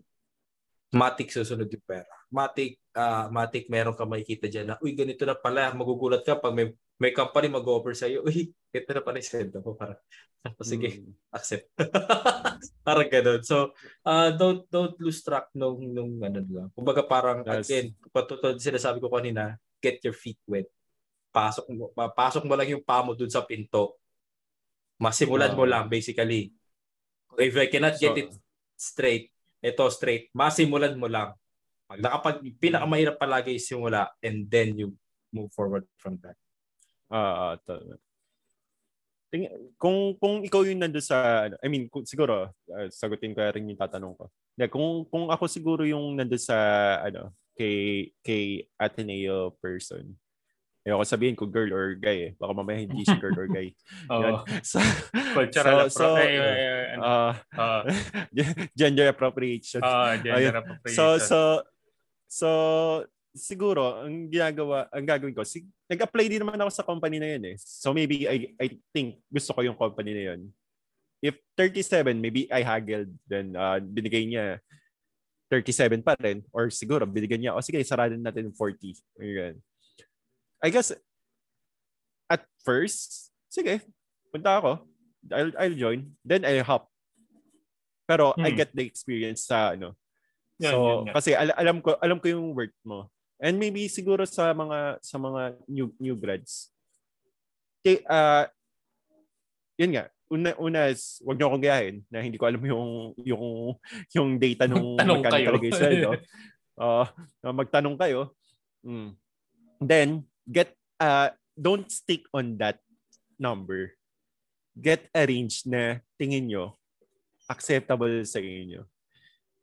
I mean, Hmm. higher range and the, the, the, the, the lowest na pwede yung kunin. But stay on the use the use yung number na alam nyo as a mean. Na, eh, oh, sige, ito ito yung alam ko number. Kunyari, uh, 18, binigyan kayo ng uh, 37, then okay, that's nice. O, di ba? Pero kung Hmm. binigyan kayo ng, ng 16, take the experience. Sabi nga ni, ni DJ, get your feet wet. Uh, basta, oh, sige, nakapasok na ako rito. At least, for the next 3-6 months, na I'm looking for for a place na I'm going to hop uh, may trabaho ako. Di ba? Hmm. I have a That's budget true. to mm, Tama. To, uh, tama naman yun. Hmm. Kasi uh, if if you're not happy doon sa salary na yun, kasi depende sa perspective ah. Like, if you have the luxury to say no, say no of course. Kasi Hmm. may luxury Ah. ka eh. Nandun, nandun yung, yung maybe uh, if you if you're lucky, your, your, your parents or your guardian is um, wealthy enough para mo, pwede ka, pwedeng huwag ka muna mag-work agad-agad. Uh, if you're Mhm. not, if you're on the unlucky side, syempre, whatever you can get, kukunin mo. And tama yung sinabi ni Jed na pwedeng hindi ka matya sa salary mo ngayon, pero tanggapin mo na kasi nag-offer sa'yo. And then again, you have money to burn. You have money Hmm. to, to, to, to, ano, to use for your whatever needs na meron ka, na kailangan mo. And then, look for another job in 3 to 6 months para matutunan mo lang, nandyan na, again, you got your feet wet, and then alam mo na na ayaw mo nito, punta ka na ng iba. Sabi mo, hindi. Oo. Hmm. So y- yun yung ano, and I'm not I'm not saying na every time may mag-offer na mas malaki, alis ka na. Hindi Hindi, hindi. hindi ganun. Hindi. Hindi. Bad yun. Ah, hindi ganun. yun. Ano yun Bad eh. yun. Oo. But at the same time, ang daming factors para magstay ka sa isang company and para umalis ka rin sa isang company. Hmm. So weigh it Hmm. out, balance it out. Yun lang. So, Hindi mo kailangan na Hmm. pera mag-dictate lahagi sa sa kung anong next step mo. Ayun, ayun.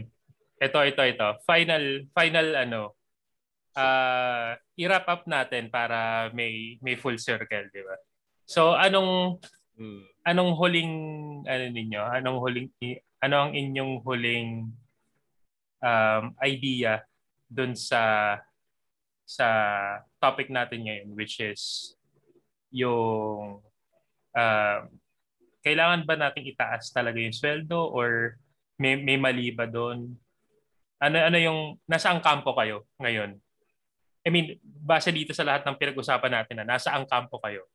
Tama ba na humingi siya ng mataas? Mali ba 'yon or nasa gitna ka pa rin ba? Ano yung just ah, mga ganun? So, It's, it's I medyo hati and nandun pa rin ako sa ano eh. hati.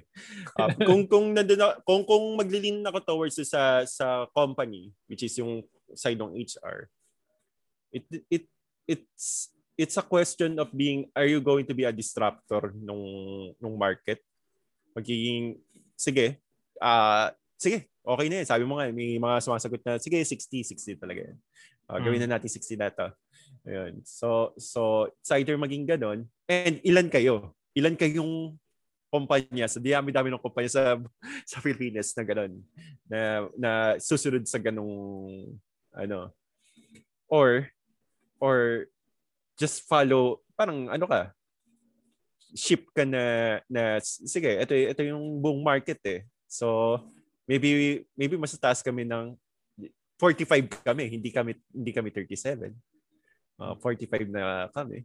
Uh, so so then dun sa isa if if that person knows that uh her her or his or her work then yeah I think uh okay sige uh, baka may, may, okay. hindi, hindi, hindi, hindi siya imposible. Hindi siya imposible. Ah, hindi, siya imposible. Oh, yun nga lang. Take, take uh, be patient. Uh, yun, talagang and uh, talagang hanap hanap lang talaga Mhm. until and get have yourself some range na na workable in both both sa and dun Ah. sa company na pupuntahan mo. Uh, baka mamaya sobrang hindi stick talaga ako, 60 talaga ako. Maybe that's a range, maybe that's 50 to 60. Di ba? Ikaw, ikaw DJ. Um, I would say yes. To be honest. if you can, if you can, yes, para sa akin, taasan na. Uh, kasi I think uh, it's still true that Filipinos are overworking and underpaid. It's still true. Uh, holds to this day na hindi lahat fortunate enough to um, tulad nga ng topic natin dati na it takes 50,000 to live a comfortable life sa Petro Manila. Um, mm. I think it's time na ma-dictate na ng mga tao yung market, not yung mga not yung market ng mga tao. So it, it it's both it makes both sense na na and if only yung mga nag-a-apply ay ma-dictate din yung gagawin nila na okay, alam ko dapat 60,000 to, alam ko dapat 80,000 to for my level. Hindi yung iahagil sila na alam nila 80,000 pero i-accept nila yung trabaho 50. Mm-hmm. Again, kung kailangan mo i-accept na nandun ka sa posisyon na kailangan mo talaga ng pera, go ahead. But if you can say no, eh, if you have the luxury to say no, then by all means. And I would say, yes, dapat. Kung 37 in offer sa kanila and 60 yung hinihingi ng taong yun, go ahead. Kasi sinisimulan niya yung isang trend to dictate the market na dapat mas mataas pa yung salary ng average person sa Pilipinas.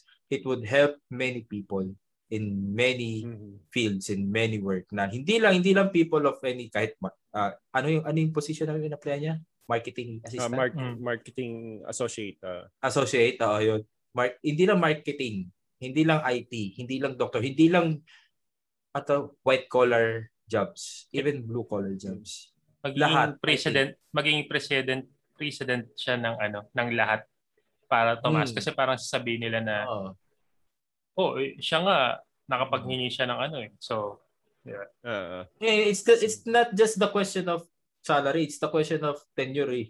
Kasi yung yung tenure yung tao, baka mamaya contractual every five months renew ng renew. That's another conversation na hmm. parang job security as uh, well na kung hindi mo, uh, ang baba na na sweldo, wala pang job security, and yung taong yun, parang mahirap na nga, forever lang mahirap kasi dahil hindi siya makahanap ng work na willing na bayaran na, sino nga ba naman magbabayad ng 30,000 para sa, sa, for whatever work na ginagawa mo na sobrang minion? Uh, 'Di ba? Hindi hmm. sa binamalit ko yung mga tao nagtatrabaho ng ganun, but at the same time, hindi kasi ma-dictate yung market at that job level. Kasi mm-hmm. sa sobrang hirap ng buhay, kailangan na nilang i-accept kung ano yung meron sila, kung ano yung na-offer na sa harapan nila. That's why I said earlier, kung if you can have the luxury to say no, then say no, i-dictate mo yung market. Or be part of the generation that can dictate or start dictating the market. But if you need to say mm-hmm. yes, then say yes. But I'm on the, ano na, simula na sana natin dictate yung market kasi nalalet out na tayo eh, sa totoo lang. Like if we yung, could have the salary of Singapore pero nandito ka sa Pilipinas, why not? hmm. yung, yung, yung sa akin dyan, siguro nasa side ako ng, uh, nandun ako sa ano, sa nag-apply. Nasa side ako na nag-apply. Not actually within 37 or 60. Uh, ah, ito yung ito yung naiisip ko doon. Uh, you can always ask whatever it number you want as long as you can justify it doon sa ina-applyan mo. You don't simply say, you don't simply say, I want 60,000 dahil educational background. It, it doesn't make sense. You're not proven yet. 'Di ba? Hmm. Sa isang sa isang field na na ang nagdidikta ng ng importance mo ay yung performance mo. Hindi mo pwedeng sabihin na aral ako. Hindi pwede 'yon. Kasi miski doktor, sabihin nila aral sila eh. Di ba? Pero yung may battle experience or may experience na mag-surgery, experience na na na na, na field work, 'di ba? 'Yun ang nagma-matter. Sila ang nagma-matter kasi sila alam na nila yung lay of the land. 'Di ba? Alam na nila 'yon. So what do you bring to the table? If you can communicate it that uh, if you can communicate it that well or it well sa sa ina-applyan mo, then you can ask whatever number you want. Pero kung alam mo sa sarili mo and you're just being too stubborn kasi gusto mong iataas yung sweldo and without having anything to back it up, then you're just talking air. Mahirap yun. 'Di ba? Mhm. Mahirap bayaran ka ng isang kumpanya ng malaki and wala kang maipo-provide sa kanilang ano, bagay, 'di ba? And plus they still have to train you. I mean, yun yun. So if you're if you feel na kaya mo may, may offer ka, you can bargain. Kung hindi, Mhm. take the 37,000. Take the 37,000, get the experience. And the next time na mag-apply ka, you can ask for 60. Kasi may experience ka na. 'Di ba? Learn everything to make kumbaga I, I'm I'm basing it on um yung experience or well, well yung i-offer mo is like a token na pwede mong ipalit ng pera. So mas marami akong token na dahil mas marami akong pwedeng i-offer sa inyo or ex- sabihin natin experience pero possible kasi na i-offer lang eh na parang um, marunong ako magganito, marunong ako kunyari mag-design ng ng ako gumagawa ako may sideline ako na gumagawa ako ng artwork. So 'di ba? I can I can provide you with artwork kung wala kayo wala pa kayong art department. 'Di ba? Or kung Uh, kung hectic yung art department nyo, pwede akong sumideline doon kasi marunong ako.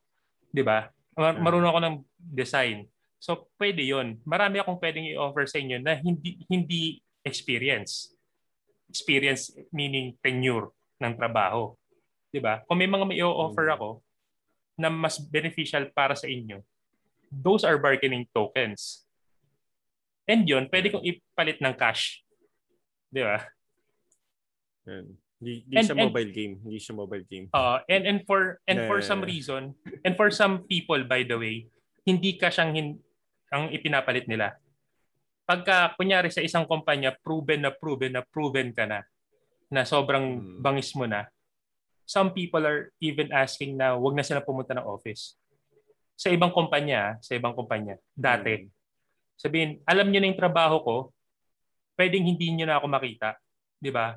I'm going to work from home ng isang linggo, isang araw na lang pupunta ng opisina just to give yung mga files or yung mga stuff na kailangan niya sa akin and do meetings. Di ba? Mm. Pero you know my work, you know na madi-deliver ko to. You Mm. can do it. Some people are doing that. They're, they have enough bargain, bargaining tokens para ano yun, Yun yun. i- ibili nila dun sa freedom ng oras. Mm. And and some people are working like that. So again, nandun ako sa side na ano yung i-offer mo. Yun yung, Hmm. yun yung huling tanong actually dito sa sa ano sa para doon sa person na yun. Ano yung i-offer mo? And Or hindi, in general, for for the fresh grads, anong kaya Oh, yun. offer? oh, yun. Uh, Ano ang kailangan kaya niyong i-offer and communicate it well. 'Di ba? Hindi Ah. hindi masama humingi ng malaki. Totoo 'yun. Hindi masama humingi ng malaki. You can even say 100,000, 120,000. But you have to back it up with ano yung pwede kong i-offer sa inyo against 100,000. 'Di ba? mhm. Kasi for for some reason I can I can say na sa isang recruiter eh. Kasi that one time may tumawag sa akin recruiter. Niloko ko lang, sabi ko 150. Sabi niya, sige. Sabi ko, puta. Nabigla ako eh. Sabi, sige. Uh, walang walang kabug, walang ano, kailan ka pwedeng interviewin? Sabi ko, 150 may kumagat. Teka. Sabi ko, magkano na ba presyo ng senior ngayon? Sabi ko, Parang ganon. Di ba? May, may mga ganon. You can ask, you can ask um, whatever it is. Pero ayun, yun nga. Um, a few minutes remaining. So, ano, um, bagong segment tayo, hypothetically speaking. So, ayan. Dito sa segment na to, ano lang, panghimagas lang namin to. So, random shit lang na pag-uusapan. Bago tayo, ano, para lang pampa, pampababa ng emosyon. Pampakalma. Pampakalma. Ah, Pampakalma. Pero ba, p- pwede ba, ba- bago tayo magsimula sa hypothetical, disclaimer lang po. Hindi yung mga pananaw namin sa buhay, hindi na, hindi pananaw ng aming Ah, kumpanya. ah, kumpanya. Oo. Ano lang namin 'yun. ano to, labas to sa kumpanya namin. opinion. Oo, labas na Mhm. sa kumpanya to. Mahal po namin Pero, trabaho ayun. namin. So, ayun, may hypothetical situation, Paps. So, ano tayo? Um, kung may isang, kung ano na, deathbed na, deathbed. Tapos, meron ka Mhm. na lang isang pagkain na pwedeng kainin. Ano yung pagkain na yun? Morbid naman. Hindi, eh, Ah, ano sure. lang. Ano yung last, ano yung, ano yung, ano yung, tanggalin na natin deathbed. Ano yung pagkain na, Hindi, parang sa Na- presyo yun eh. Last na meal. oo, ano yung pagkain na nag, nagsisignify na itong pagkain na to ay si DJ. Parang ganon.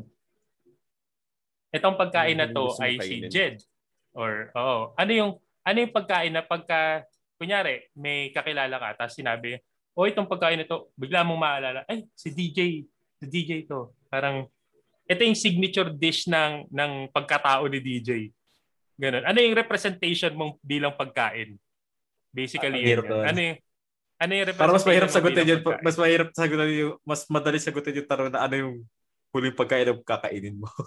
Hindi, kasi, kasi ganun din yan eh. Doon din magpo-fall yan eh, di ba? Okay. So, um, Di ba? Hirap ah. Ikaw nga, Dids. Ah, siguro ako yung siguro naglilin more ako dun sa tanong na kapag huling ano mo na pagkain, yung huling-huling pagkain na naiisip ko is ah I would say na ah steak uh, Kobe beef. Kasi hindi pa ako nakakakain ng Kobe beef. Hindi pa ako nakakain ng Kobe Okay. beef. Ah, steak. Tapos gusto ko sana may side nung ah, ice cream na I- I've heard na super expensive ice cream sa US sa Serendipity. Na may may gold Mm. ano pa. And isang ah espresso coffee sa Japan Mhm. na they say it's worth like Buta lahat ng mahal, $1,000. kinuha niya eh. Ah, Kasi it's the last ng thing eh. It's the last thing eh. na gusto mo Ah. makain eh. Pero Hmm. it's yung coffee, espresso coffee na parang aged coffee sa Japan na parang $1,000 yata siya para makainom ka lang yan. Age for 10 years na kape parang. Those things na tingin ko, in my opinion, is a once in a lifetime thing na gagawin mo even if you have the money. Parang ikaw ba bibili ka ba ng- yung kape na yun na isang kaliit na Ah. cup lang na ganun, bibili ka ba every time? Nun, syempre hindi. So, those things I think it are for everyday people are once in a lifetime thing, in my opinion. Lahat yun never ko pa na-experience and I would like to at least once in my life.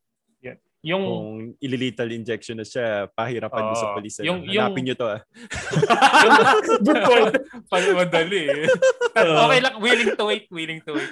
Willing to wait. Take your time. So, yung, yung, yung sa akin, Pops, ano, ah, ihuli na natin si Jed kasi, ano eh, ayan. Pero, yung sa akin, um, sobrang simple. Champ ng Jollibee. So, Ah, okay, nice. sobrang sobrang simple niya. Um, maraming memories both both in signifying myself, yun yung representation ko bilang si Pons.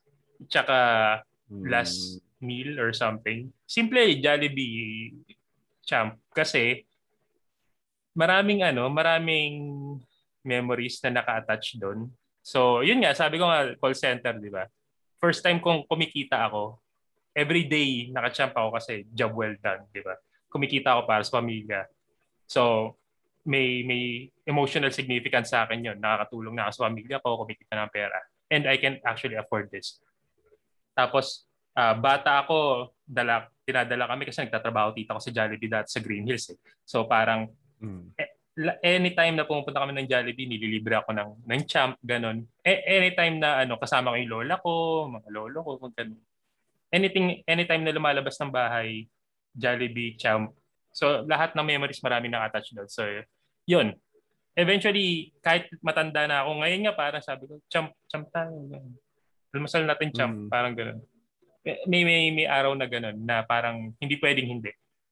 So parang gano'n. Uh, simple lang, simple lang. Pero yun, yun, yun sa akin. Maraming memories na nakatouch doon. Yun yung representation ko. So yun. Yan, si Jed. Kasi uh, si Jed na ang ating grand finale. At ako, uh, ako yung magtatapos. Yeah.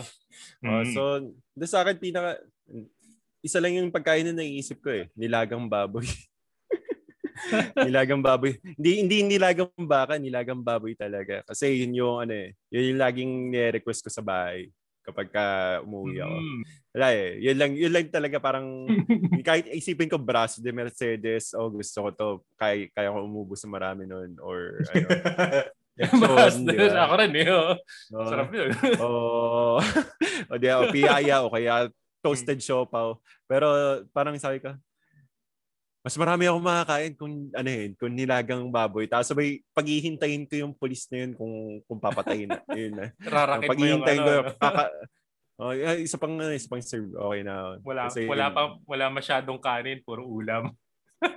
Oo, oh, puro Hindi, saka, saka yun, yun yung...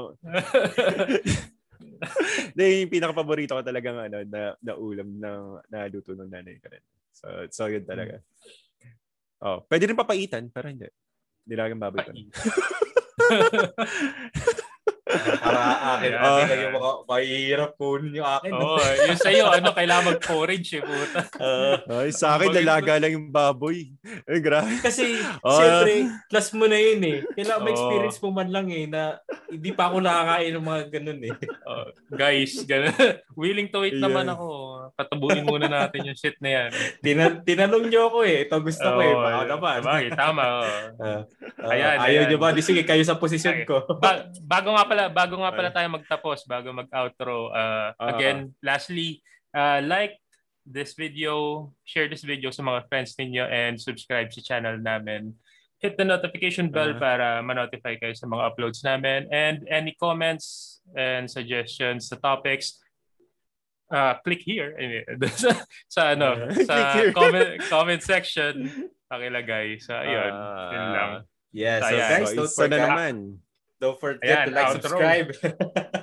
outro oh, na, Master. Sa namang masayang kwentuhan. Yeah. Uh, narinig nyo mula sa amin. So sa susunod na linggo, pakisamahan ulit kami. Ako nga pala si Jed. Ako si Fonzie. And Pabalik si tayo. Oh yeah! Pabalik Yun! tayo. Yun. Perfect! Ito tayo.